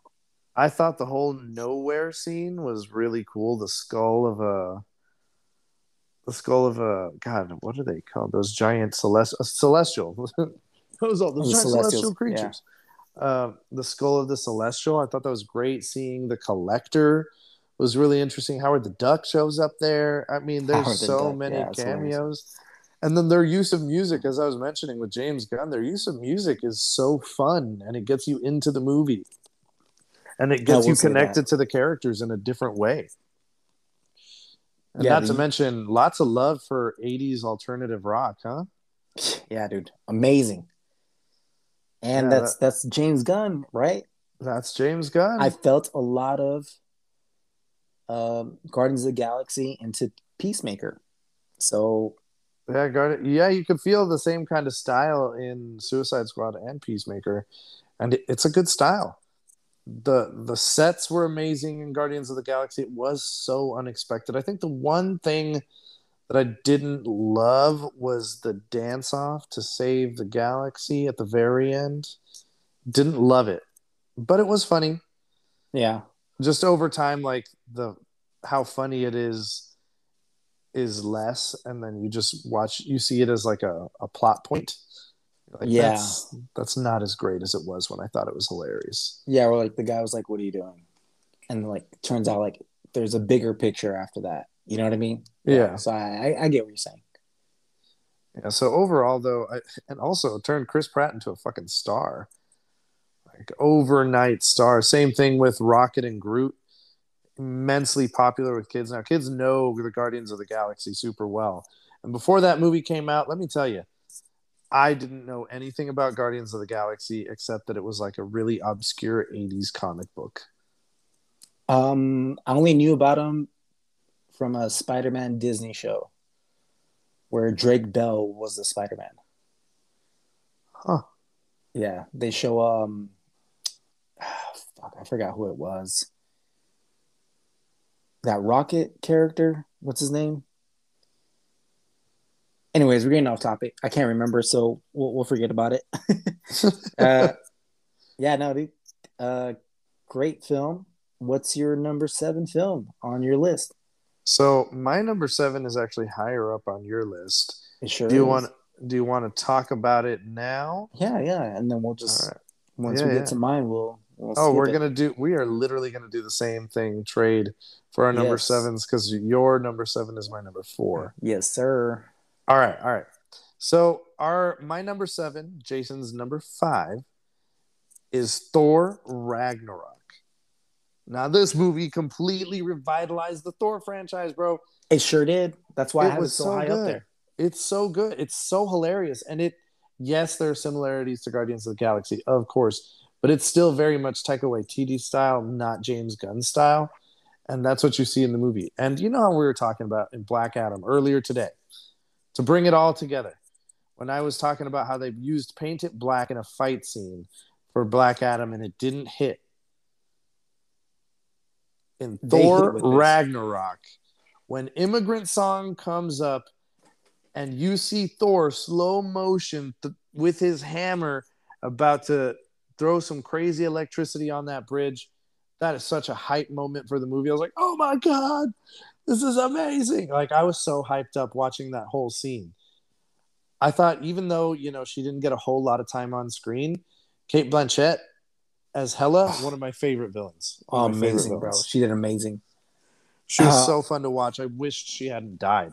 And we got introduced to Korg. That's right. Korg Korg. He Amorok. was hilarious in this Yeah, one. Taika Waititi's character, bro. He's hilarious in that one.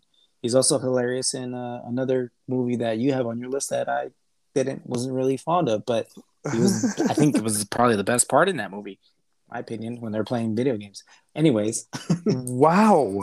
That's okay. Moving on.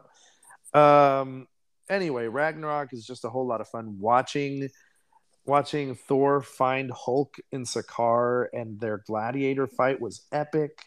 that Matt Damon cameo was hilarious. Hilarious. And uh Chris Chris Hemsworth brother. God, I don't remember. Liam Neeson.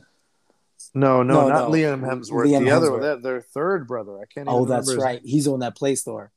He's the one that plays Thor, yeah. That's hilarious, dude. I love it. I love it, dude. lots of great Yeah. story. I mean, they used humor so well, and they they, you know how we talked a lot of smack about Love and Thunder having too many storylines yeah. and it not working out.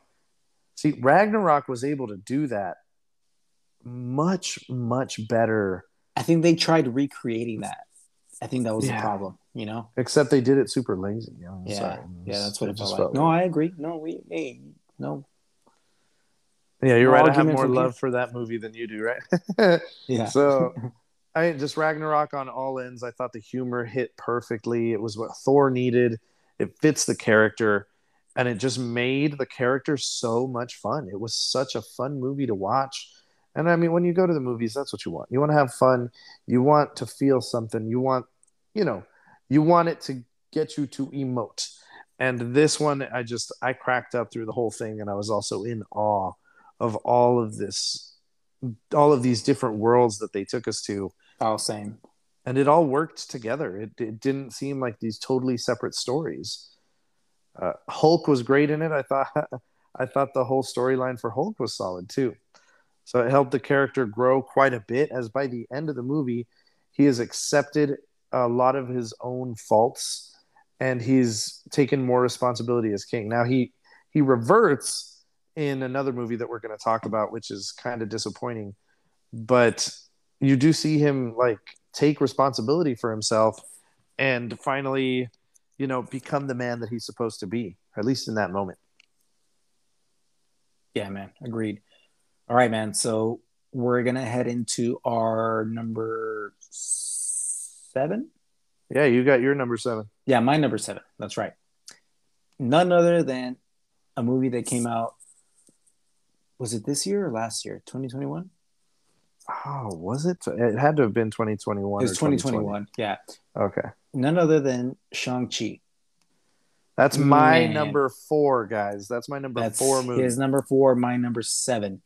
What I love about this movie so much, bro, is the action. I think they it probably has the best fight scene, fight scenes in all of MCU. and the the intentions of the villain are so much more relatable. Like he's yeah, not like they're a not black and really white villain. villains. Yeah, exactly. Yeah. Like you kind of relate to him. Like, well, I mean, I see why he's doing this. So and the emotional payoff when his dad finally like protects him at the end and gives him the rings while also hitting the demon i thought it was that it was such a good payoff on that whole storyline yeah, man, it, and it was a kind of right. All the jokes that came in is just like obviously modern jokes like that are within our timeline, obviously. Uh, but yeah, dude, like to me, it was just the action. I loved everything about it, and like you said, the villains. It just it just made the sh- the movie just fit so well. Uh, so I think- before I, say this go ahead. i will say i do think she's funny i do think she's funny i just don't know why i didn't find her as funny in this movie Awkwafina's jokes didn't land for me in this movie that much Oh, Shang Chi's uh, uh companion. Yeah, yeah. She like her usually she's a lot funnier. I felt like some of the lines were like overly cheesy, like they gave her all the yeah, see the overdone lines and you're like, why? She's Yeah. supposed to be like a cuz they uh, you, you know who she reminded me of in that movie like someone like a Kevin Hart type of character where they just have funny Yeah. one-liners the whole Yeah, time. yeah, yeah, yeah. I was like, why are they doing this? Is that what I they just do to that. comedians? But I, she I totally agree with that. it didn't take away from the movie for me though so i was just like ah it's fine it's some great great stuff uh, ben kingsley did a great job as that actor from iron man 3 who pretended to be the mandarin i thought that was great everything that hilarious. came out of his mouth was hilarious and shang-chi's sister's story arc too great payoff on that one you saw she always wanted to be a warrior like them and she became her own she took it upon herself and ends up taking over the 10 rings we got to see Wong. Oh. You know, we get to see Wong, all of that. Yeah, throughout that movie, you really enjoy watching watching all of these different things happen, and Wong being right there at the end. a good way to kind of um, showing. besides Spider Man and all the other movies, but like I think like this one was like a good way to kind of start Phase Four off. You know, like they did like little subtle cameos. You know Yeah, I and now knowing where Phase Four is kind of taking us to, like all these news, new people coming up out of the woodworks, having been there, having not been there, yeah, um, and seeing where they get them, where they start connecting them, hopefully is going to be a big payoff too. But Shang Chi, God, best fight scene I've ever watched, has to be that Yeah. bus scene. Yeah, that bus scene, bro. that Oh one God. or the Daredevil one shot. Uh, But, I mean- prison scene. the prison scene that that's actually um Punisher. It's in Punisher Yeah, it's in Punisher. when Daredevil's trying to get out of that prison. No, no, it's it's when they're trying to kill the Punisher in the prison because Kingpin's trying to kill him, and he has everyone in that prison. Like all the gates open up, and they're all trying to kill him. The Punisher's like, "Nah, I got this." It, it- No, it's the no, they're- Punisher. Oh wait, that, oh that that is it. No, that is Daredevil, but it's the Punisher that's doing it. It's Let's- season two or three in Daredevil when they introduce the Punisher, and that's like like that's when we get the Punisher. You know what I mean? You're not wrong. You're not wrong. It is it isn't Daredevil, but it's the Punisher that's doing the prison scene mayhem. I'm pretty sure it's it's uh, Charlie Cox. Like I remember scenes of him. No, no, like, no. Charlie Cox has a hallway scene where it's like black, black and red, and like there's silhouettes, and he's like fucking dudes up. But the, Yeah, the prison the scene that you're talking scene. about is the one shot scene. Is it's definitely the Punisher. Oh, I'm gonna have to check into this, man. I was so sure. All right. Well, anyway, bus scene is still probably better than that. I would Yeah. say. that and that's why I love it, and that's why it was so high to me. Um, the thing that didn't do it for me at the end, why I have it at seven, is just the CGI at the end and like the whole dragon scene. Now I'm not saying that I didn't like it. It was just like, again, just the CGI kind of kills it for me sometimes at the end. Oh, with that monstrous dragon-looking creature. Dragon thing, yeah. Yeah, that's fair. That's fair. Anyways, man, Okay. you're number Okay. six. My number six, Deadpool two. Deadpool two. Wild, wild that you have Deadpool two and not the first one in your list. Uh, Deadpool one is just outside of my list. Actually, it's right after Logan, so it'd have been my number eleven. Again, guys, I'm not putting non MCU films on my list, but Deadpool one would definitely be in my list. So Yeah, so Deadpool 2, I mean, it's obviously we're back with Ryan Reynolds and he's just doing his thing. just being a complete idiot. We see the storyline kind of intertwine with this character, this young kid named Rusty, and Cable comes back in time to try to actually kill that kid because he causes uh, he causes all kinds of uh, things to happen in the future that are not uh, that are not great. I guess would be the best way to say it. Uh, it also includes Zazie Beetz as Domino. I thought she was amazing as Domino. I really enjoyed the three of them. I love Zazie Beetz see. is awesome. Yeah, I thought she was amazing. I'd really love to see the three of them again in Deadpool 3, but I doubt it. Since I know we're going to have Hugh Jackman, I'd really like to see Josh Brolin and Zazie Beetz again, but we'll see. Um, just so much fun, so much humor. In this one, you get to see Ryan Reynolds kill himself, make fun of himself. Um, really amazing fight scene with Juggernaut. You get to see more Just of really breaking the fourth wall. a lot of And again- breaks. That's what I kind of again, She Hulk. We talked about this. That's what I want. I want She Hulk to do more of that, more talking to the screen. You, you feel me? More of a Deadpool thing. Does, that make Oh, sense? Oh, we'll definitely get more. We will definitely get more of that. So that's my number six. Uh, what's yours? Uh, for me, dude, Ant Man. I think it's very different from Ant-Man. all the Marvel movies out there.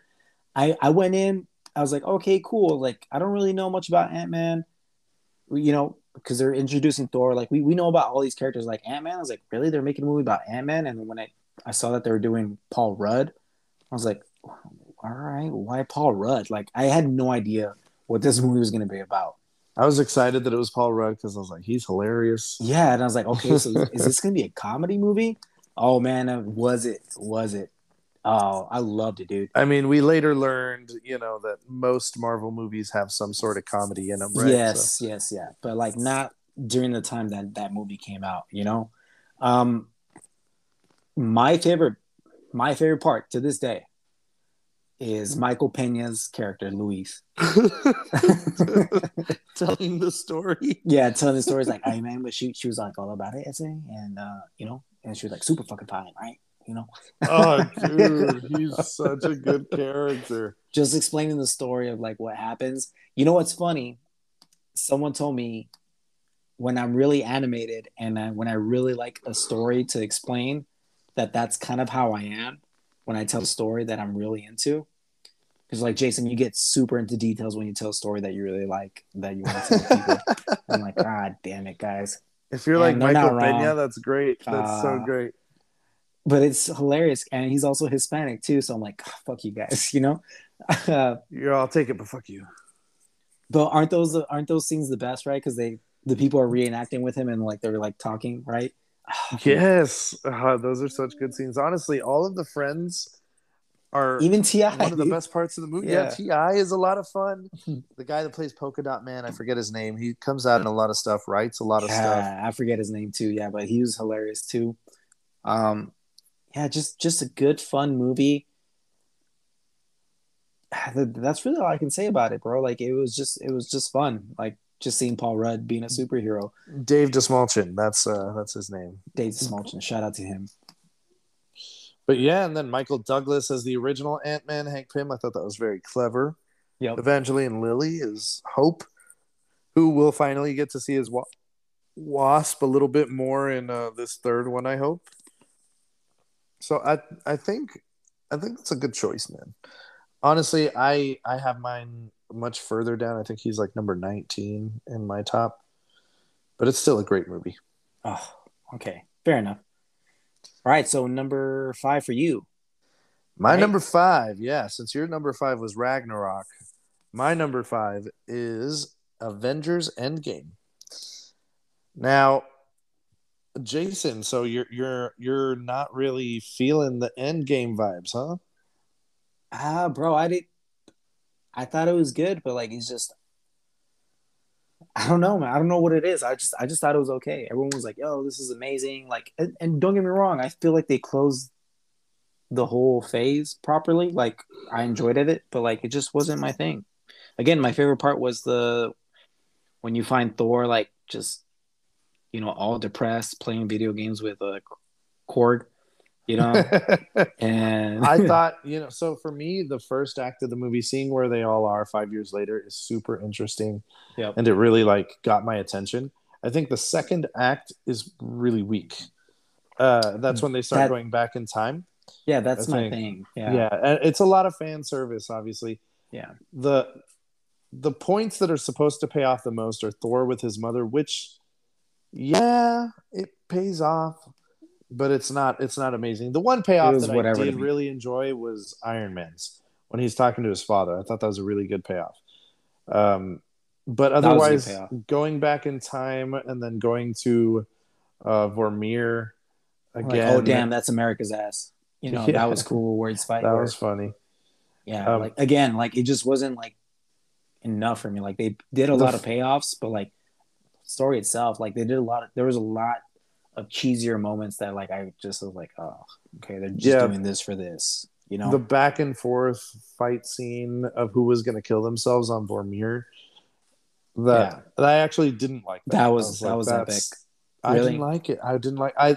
I mean, the way they were able to stop each other was cool, but like those one-liners that they kept giving each other was making it pretty annoying for me. Again, it's one liners everywhere, dude. Yeah, yeah. I was just like, just a bunch of one liners and just paying off to like it was just like, hey, we're paying homage to all the movies that you have seen. That's why I didn't like it. I was like, this is whack. Now that being said, the third act comes back so strong for me Does it? that it that I don't care how how weak the second act was because my god, for you. Okay. oh yeah, yeah, yeah, yeah, yeah. So right when they snap everyone back and the fight begins, it On is left. Yeah, seriously. Listen, we're not even there yet. We're not even there yet. Uh, my bad, my bad. All right, first you get to see the main three guys for the past 10 years duke it out with Thanos. And the most epic moment when Cap picks up Thor's hammer and starts fighting It's just See, bro, I thought that was cheesy. oh god no. And he's I like, I knew it. Yeah, the Oh, whole I knew it thing was a little cheesy, right? But I'll take it because honestly, like, I mean, any fan of Cap, even if you've only seen the movies, knows that, like, of all people who would be worthy, it would be Captain America. Oh, of course. Yeah, I'm not knocking that. It's just like So watching him actually pick it up and show, like, his ability, because what, what holds back Captain America, right, is that he doesn't have the amount of super strength that other people do. He's just got a great mind and he's got amazing tactical skills, great leadership skills, and he's able to actually use his tactical skills because of the weapon that he had, the weapons that he has Mhm. to actually do some damage to Thanos. I would say arguably more um more efficiently than both Iron Thor. Man and Thor. Yeah, agreed. Agreed.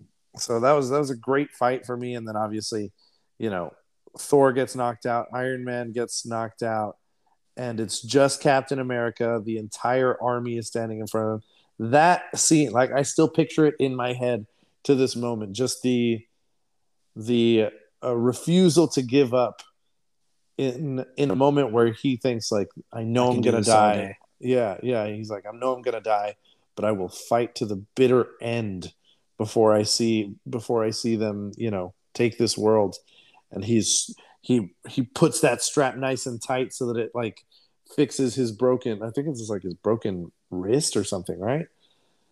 And uh, he he's ready to go at it, and that's when the the iconic line on your left, and he hears Falcon, and suddenly everybody starts coming in through those through those portals. Uh, epic, epic scene. And after that, I mean, it just becomes like a crazy, crazy battle all over all over the Avengers complex.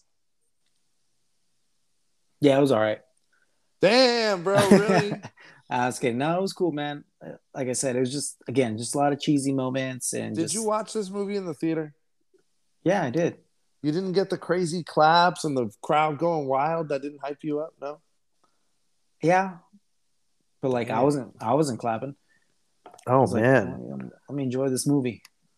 Uh, there were people like straight out yelling through this movie, and it didn't even bother me because I was right there with them. I was like, "Yeah, Oh yeah, it, it didn't bother me, dude. Like, I, don't, I don't mind if people want to clap, laugh, whatever they want to do. That's cool. It's not gonna bother my experience watching a movie. that's wild, man." But hey, to each his own. To each his own. I definitely, I thoroughly enjoyed, uh, especially because this movie plays into pretty much everything that happens afterward. I think Endgame was an amazing film. Uh, that was my number five. Uh, your number five was Ragnarok. So let's move Yes. on to your number four. So my number four was the Civil War when we first got introduced into Spider-Man, Tom Holland's first appearance, and Black Panther. And Black Panther. Enough said, bro. That's it. Come on, man. You know, Next, it- no, I'm just kidding. it's like uh, it was like Avengers. It was it was Captain America: Civil War, but it was like Avengers, pretty much. Avengers You know? versus themselves. yeah, like it was. Yeah, what more can I say? It's like you're you're the the the superheroes fighting within themselves. We get the first appearance, like you said, T'Challa, Baron Spider-Man. Zemo, another good villain. Baron Zemo, great villain. Um, that iconic scene where Iron Man's fighting Bucky and, and Captain America, dude. Um, or the, the scene where Spider Man's fighting Cap, Captain America, and he's like, "Where are you from?" He's like, "Queens," right? I was like, "Oh, I'm from so and so," you know, like yeah, Brooklyn. Brooklyn. Yeah, yeah, so great, dude. Uh, just just iconic, bro. Yeah, it's it's a great movie. I I definitely enjoyed Civil War quite a bit, and just shows like how much how far Steve is willing to go for his ideals and what he thinks is right. Same thing. dude. Same thing with um. Like you Robert- still love that person, but like, hey, we don't necessarily agree on this. Like, this isn't right. And same thing with Robert Downey Jr.'s character, right? Tony Stark, same thing. Yeah. They they Their really believe wrong. Yeah, if they had stuck together either way, they would have the, whatever they did, whatever they were going to do, they should have done it together. That definitely Steve Rogers was right about. But yeah, man.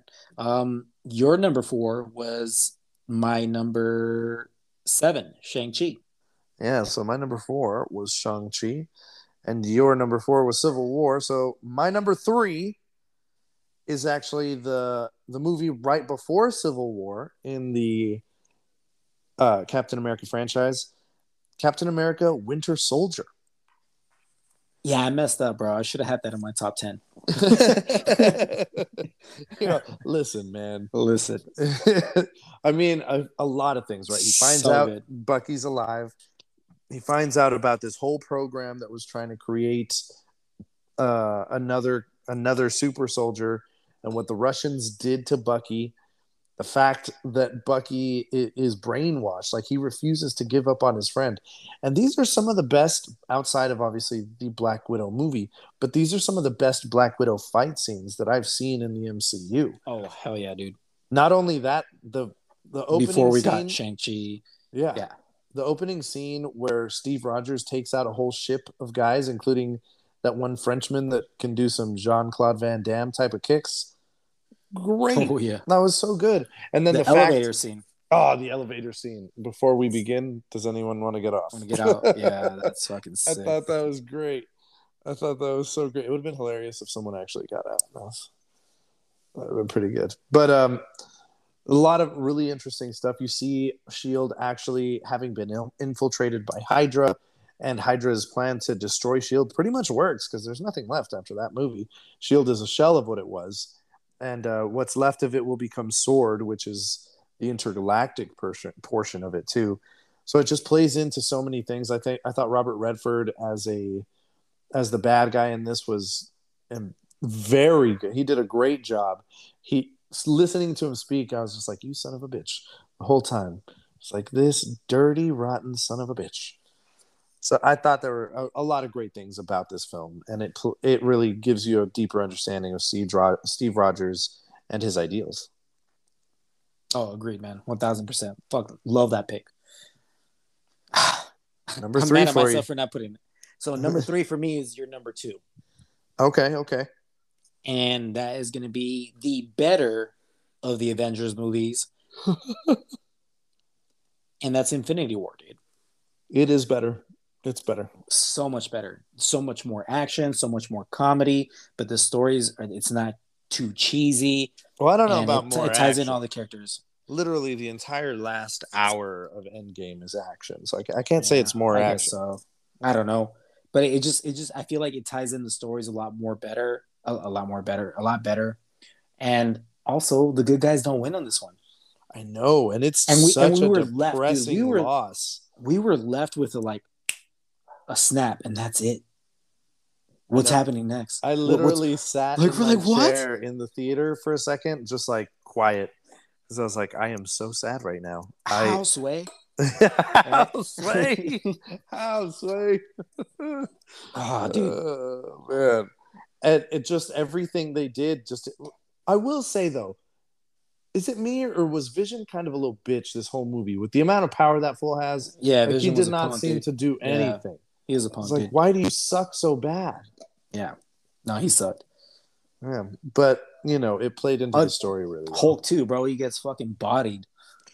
oh yeah, and then he won't come out again after that. Yeah, dude. Like, he that's where we got bodied. That's when that's when we got the beginning of of nerdy Hulk that we don't like right now. Oh man, I I I totally forgot about Hulk getting worked. And not only that, like he gets worked by by Thanos like not Yeah. even trying. And and then you start hating characters like Peter Quill. You hate him because like, dude, you could have you could have just come on, bro. You could have waited a few more seconds. Yeah. man. Or that one scene with uh, uh Tom Holland, and Peter Parker, Mr. Stark. I don't feel so well, and he just Oh, disappears. what a killer scene. Or Rocket Ad-libbed, the the. Raccoon. Ad libbed.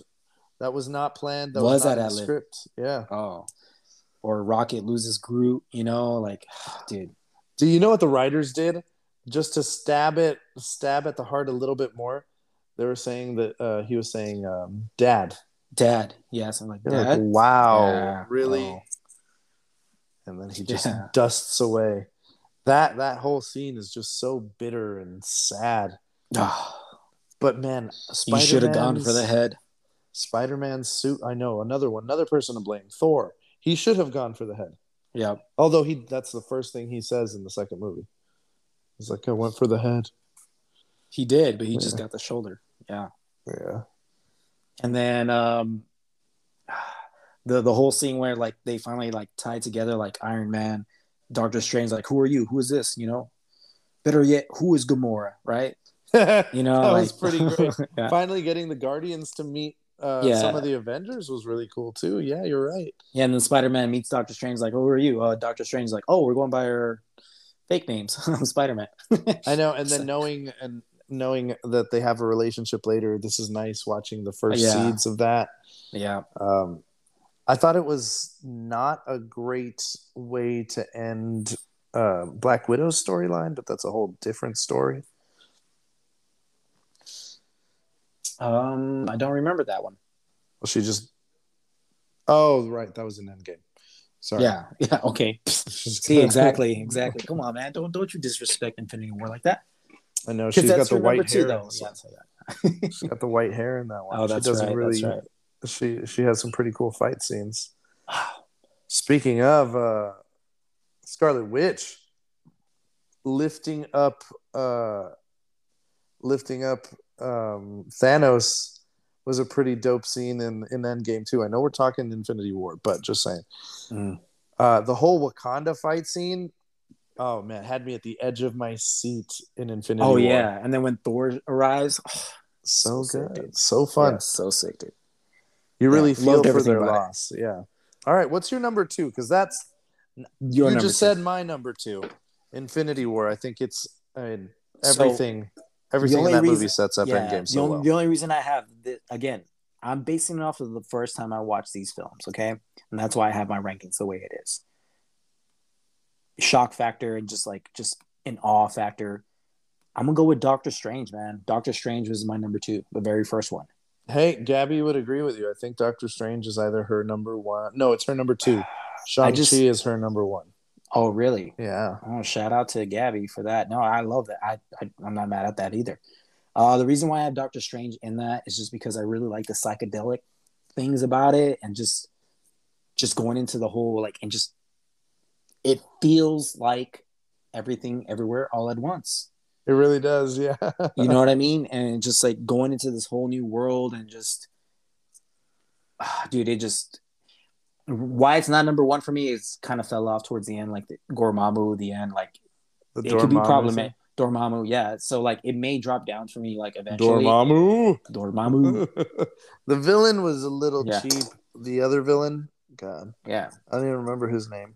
But like I think uh, this movie like opened the universe up for us, and like like oh wow, there's there's magic uh superheroes and magic villains like where strength is not going to help you. And they're immensely So- powerful, like Yeah. to a level that you couldn't even imagine. It's a good pick. Doctor Strange is pretty dope, and, And- considering how Yeah. much power he gets by the time we get to Multiverse of Madness, Wild. pretty dope. And, and if it wasn't for Robert Downey Jr., I think this is probably the second best casting that they've had. Oh yeah, I don't know. Cumberbatch. I, yeah, maybe pretty Loki. solid. Maybe Loki solid. too. Loki's really good. Ah, that is a good one too. Chris Evans as Captain America. I mean, America's ass. Yeah, it's America's ass. yeah. All right, number one, Jason. We actually both agree on this movie. Is it a little biased because of our age? Because we're millennials? Uh, could be, but honestly, Maybe. it pulls together so many different things and makes them work. Still uses humor, and at the end of it, what's important to me about this movie is that it's true to the essence of the character. Spider-Man: No Way Home. This movie, great. God, another crazy theater reaction. People went crazy with this one. Lots of clapping, lots of.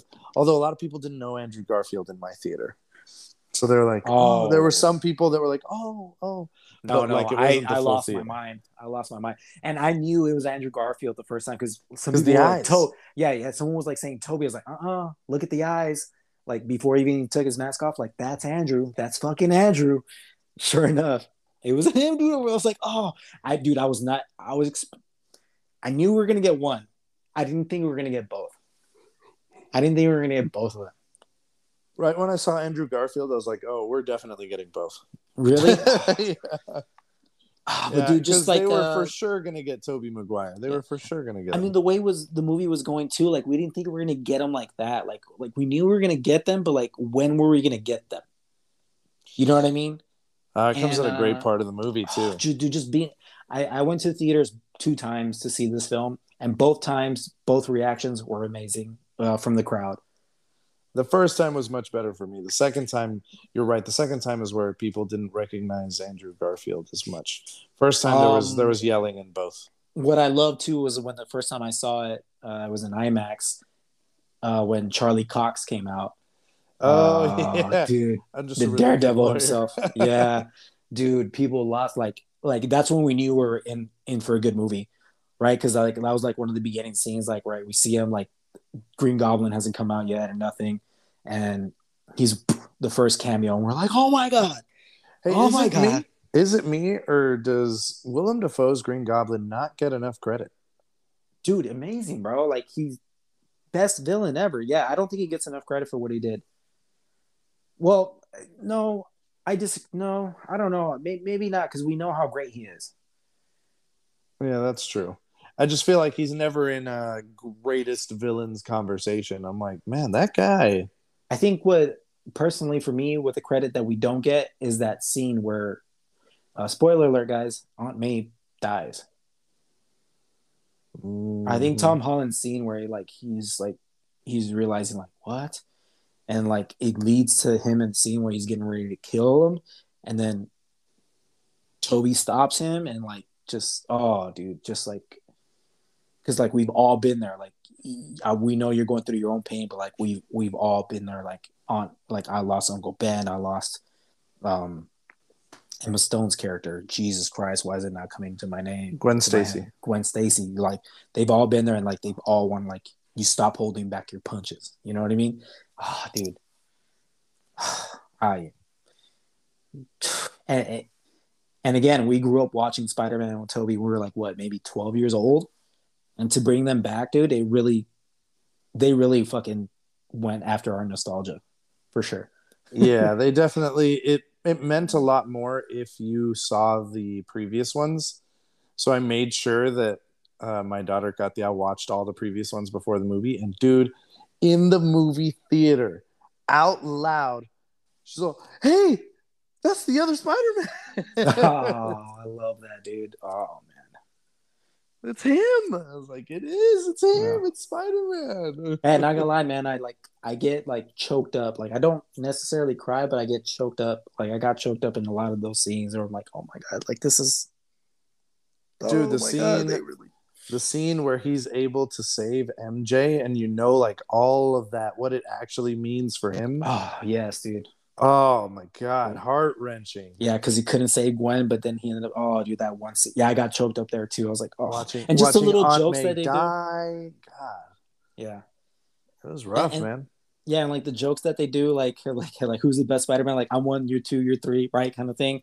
Because Yeah. they know, like we have those debates, and we're like we're being real. Andrew Garfield is three. As much as we love him, Yeah, he's number three. Yeah, exactly. So like I'm three, whatever, you know, like and he knows there's like, oh man, I wish I was as cool as you guys, you know? It's like, no, and then Tobey's like, no, no, no, don't no, no, don't say that. Don't say that, you know? But here's the thing: he steals the show. He really does. Oh, he did, bro. like by the Uh, end, I he was, was the funniest Spider-Man too. Andrew Garfield. Yeah, dude. We I think it kind of pushed for like we want a third Andrew Garfield film. We want it. Give it to us. Yeah, I'll take it. I will take my money. Shut up and take my money. You know what I mean? yeah. Yeah, dude. They'd make so much money. Why aren't they doing this? I don't know, but the fa- the bringing back all those old villains, putting together. And here's my thing: they finally utter the line with great power. And in in her case, Aunt May says it this time, and she says, "There must also come great responsibility,", which is a better use of words. It, it makes yes. more sense.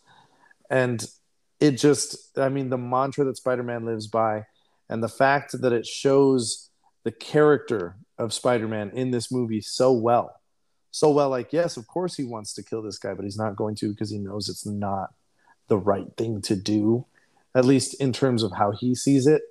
It's Mhm. just ah god it's it's um it's an amazing sense of responsibility from the character and that's what you want to see right? You still see him being funny. You still see all that but at the end of the day you know that he will put everything everything his entire life on the line for even his own enemies Bro, another thing that I love about it too is that it reset the Spider-Man story, right? Because we're like, ah, man, he's going to college, but he didn't have Iron Man. He didn't have all this stuff. Like, how are we going to get back to the old Spider-Man story? You got to wipe his memory, right? Mhm. Wipe everyone's memory about Peter Parker. So like now we have a chance to reset and still follow the comic book timeline pretty much. Not, Yeah, not so much. Do your own thing, but like he really had a great life for a second, and now it's all back to square one. He's Yep. in fact even more alone than he ever was because Aunt May is gone, and nobody that he used to know knows who he is. so good. I think they ended it so well too. Ah, And then So- getting that little sneak sneak peek at the classic costume. oh yes, dude. What I can't wait for is seeing that um, the Venom costume. You know it's coming after after that other mid credit scene Yes, with uh Tom Hardy. Tom Oh, Hardy. It's coming, dude. I wish we could have seen. Tom Hardy in this universe, but I know his version of Venom is just so.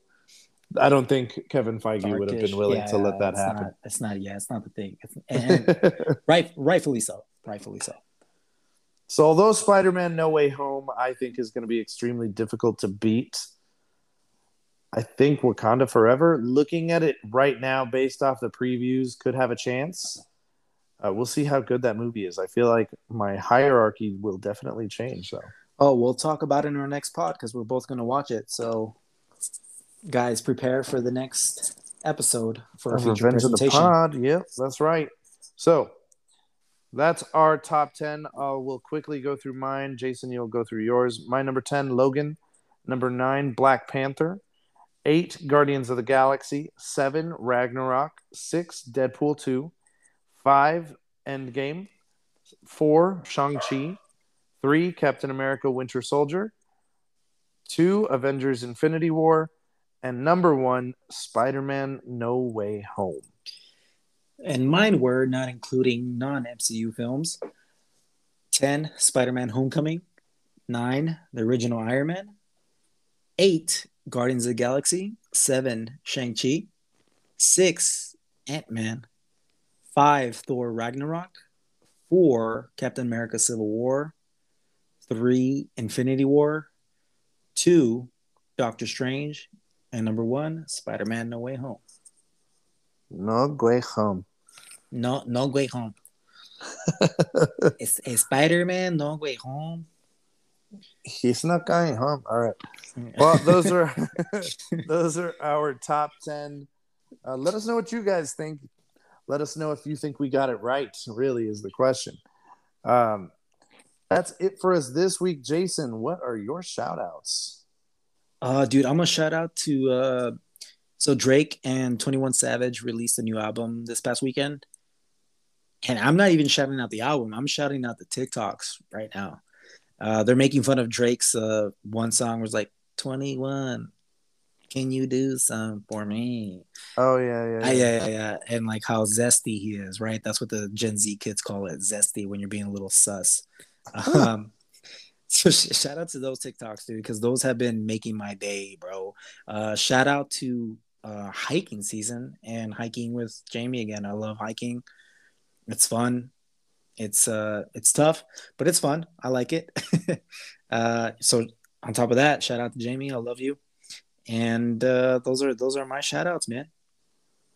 All right, so my I got one shout out. It is to uh, Gabby's family. They had a family emergency, so our thoughts are with you. Uh, love you guys, and uh, we're here for you, whatever you need. Uh, that's it for me on shout outs. So thanks again for listening, everyone. We love you. We appreciate you, and we'll see you next week for another episode of Revenge of the Pod.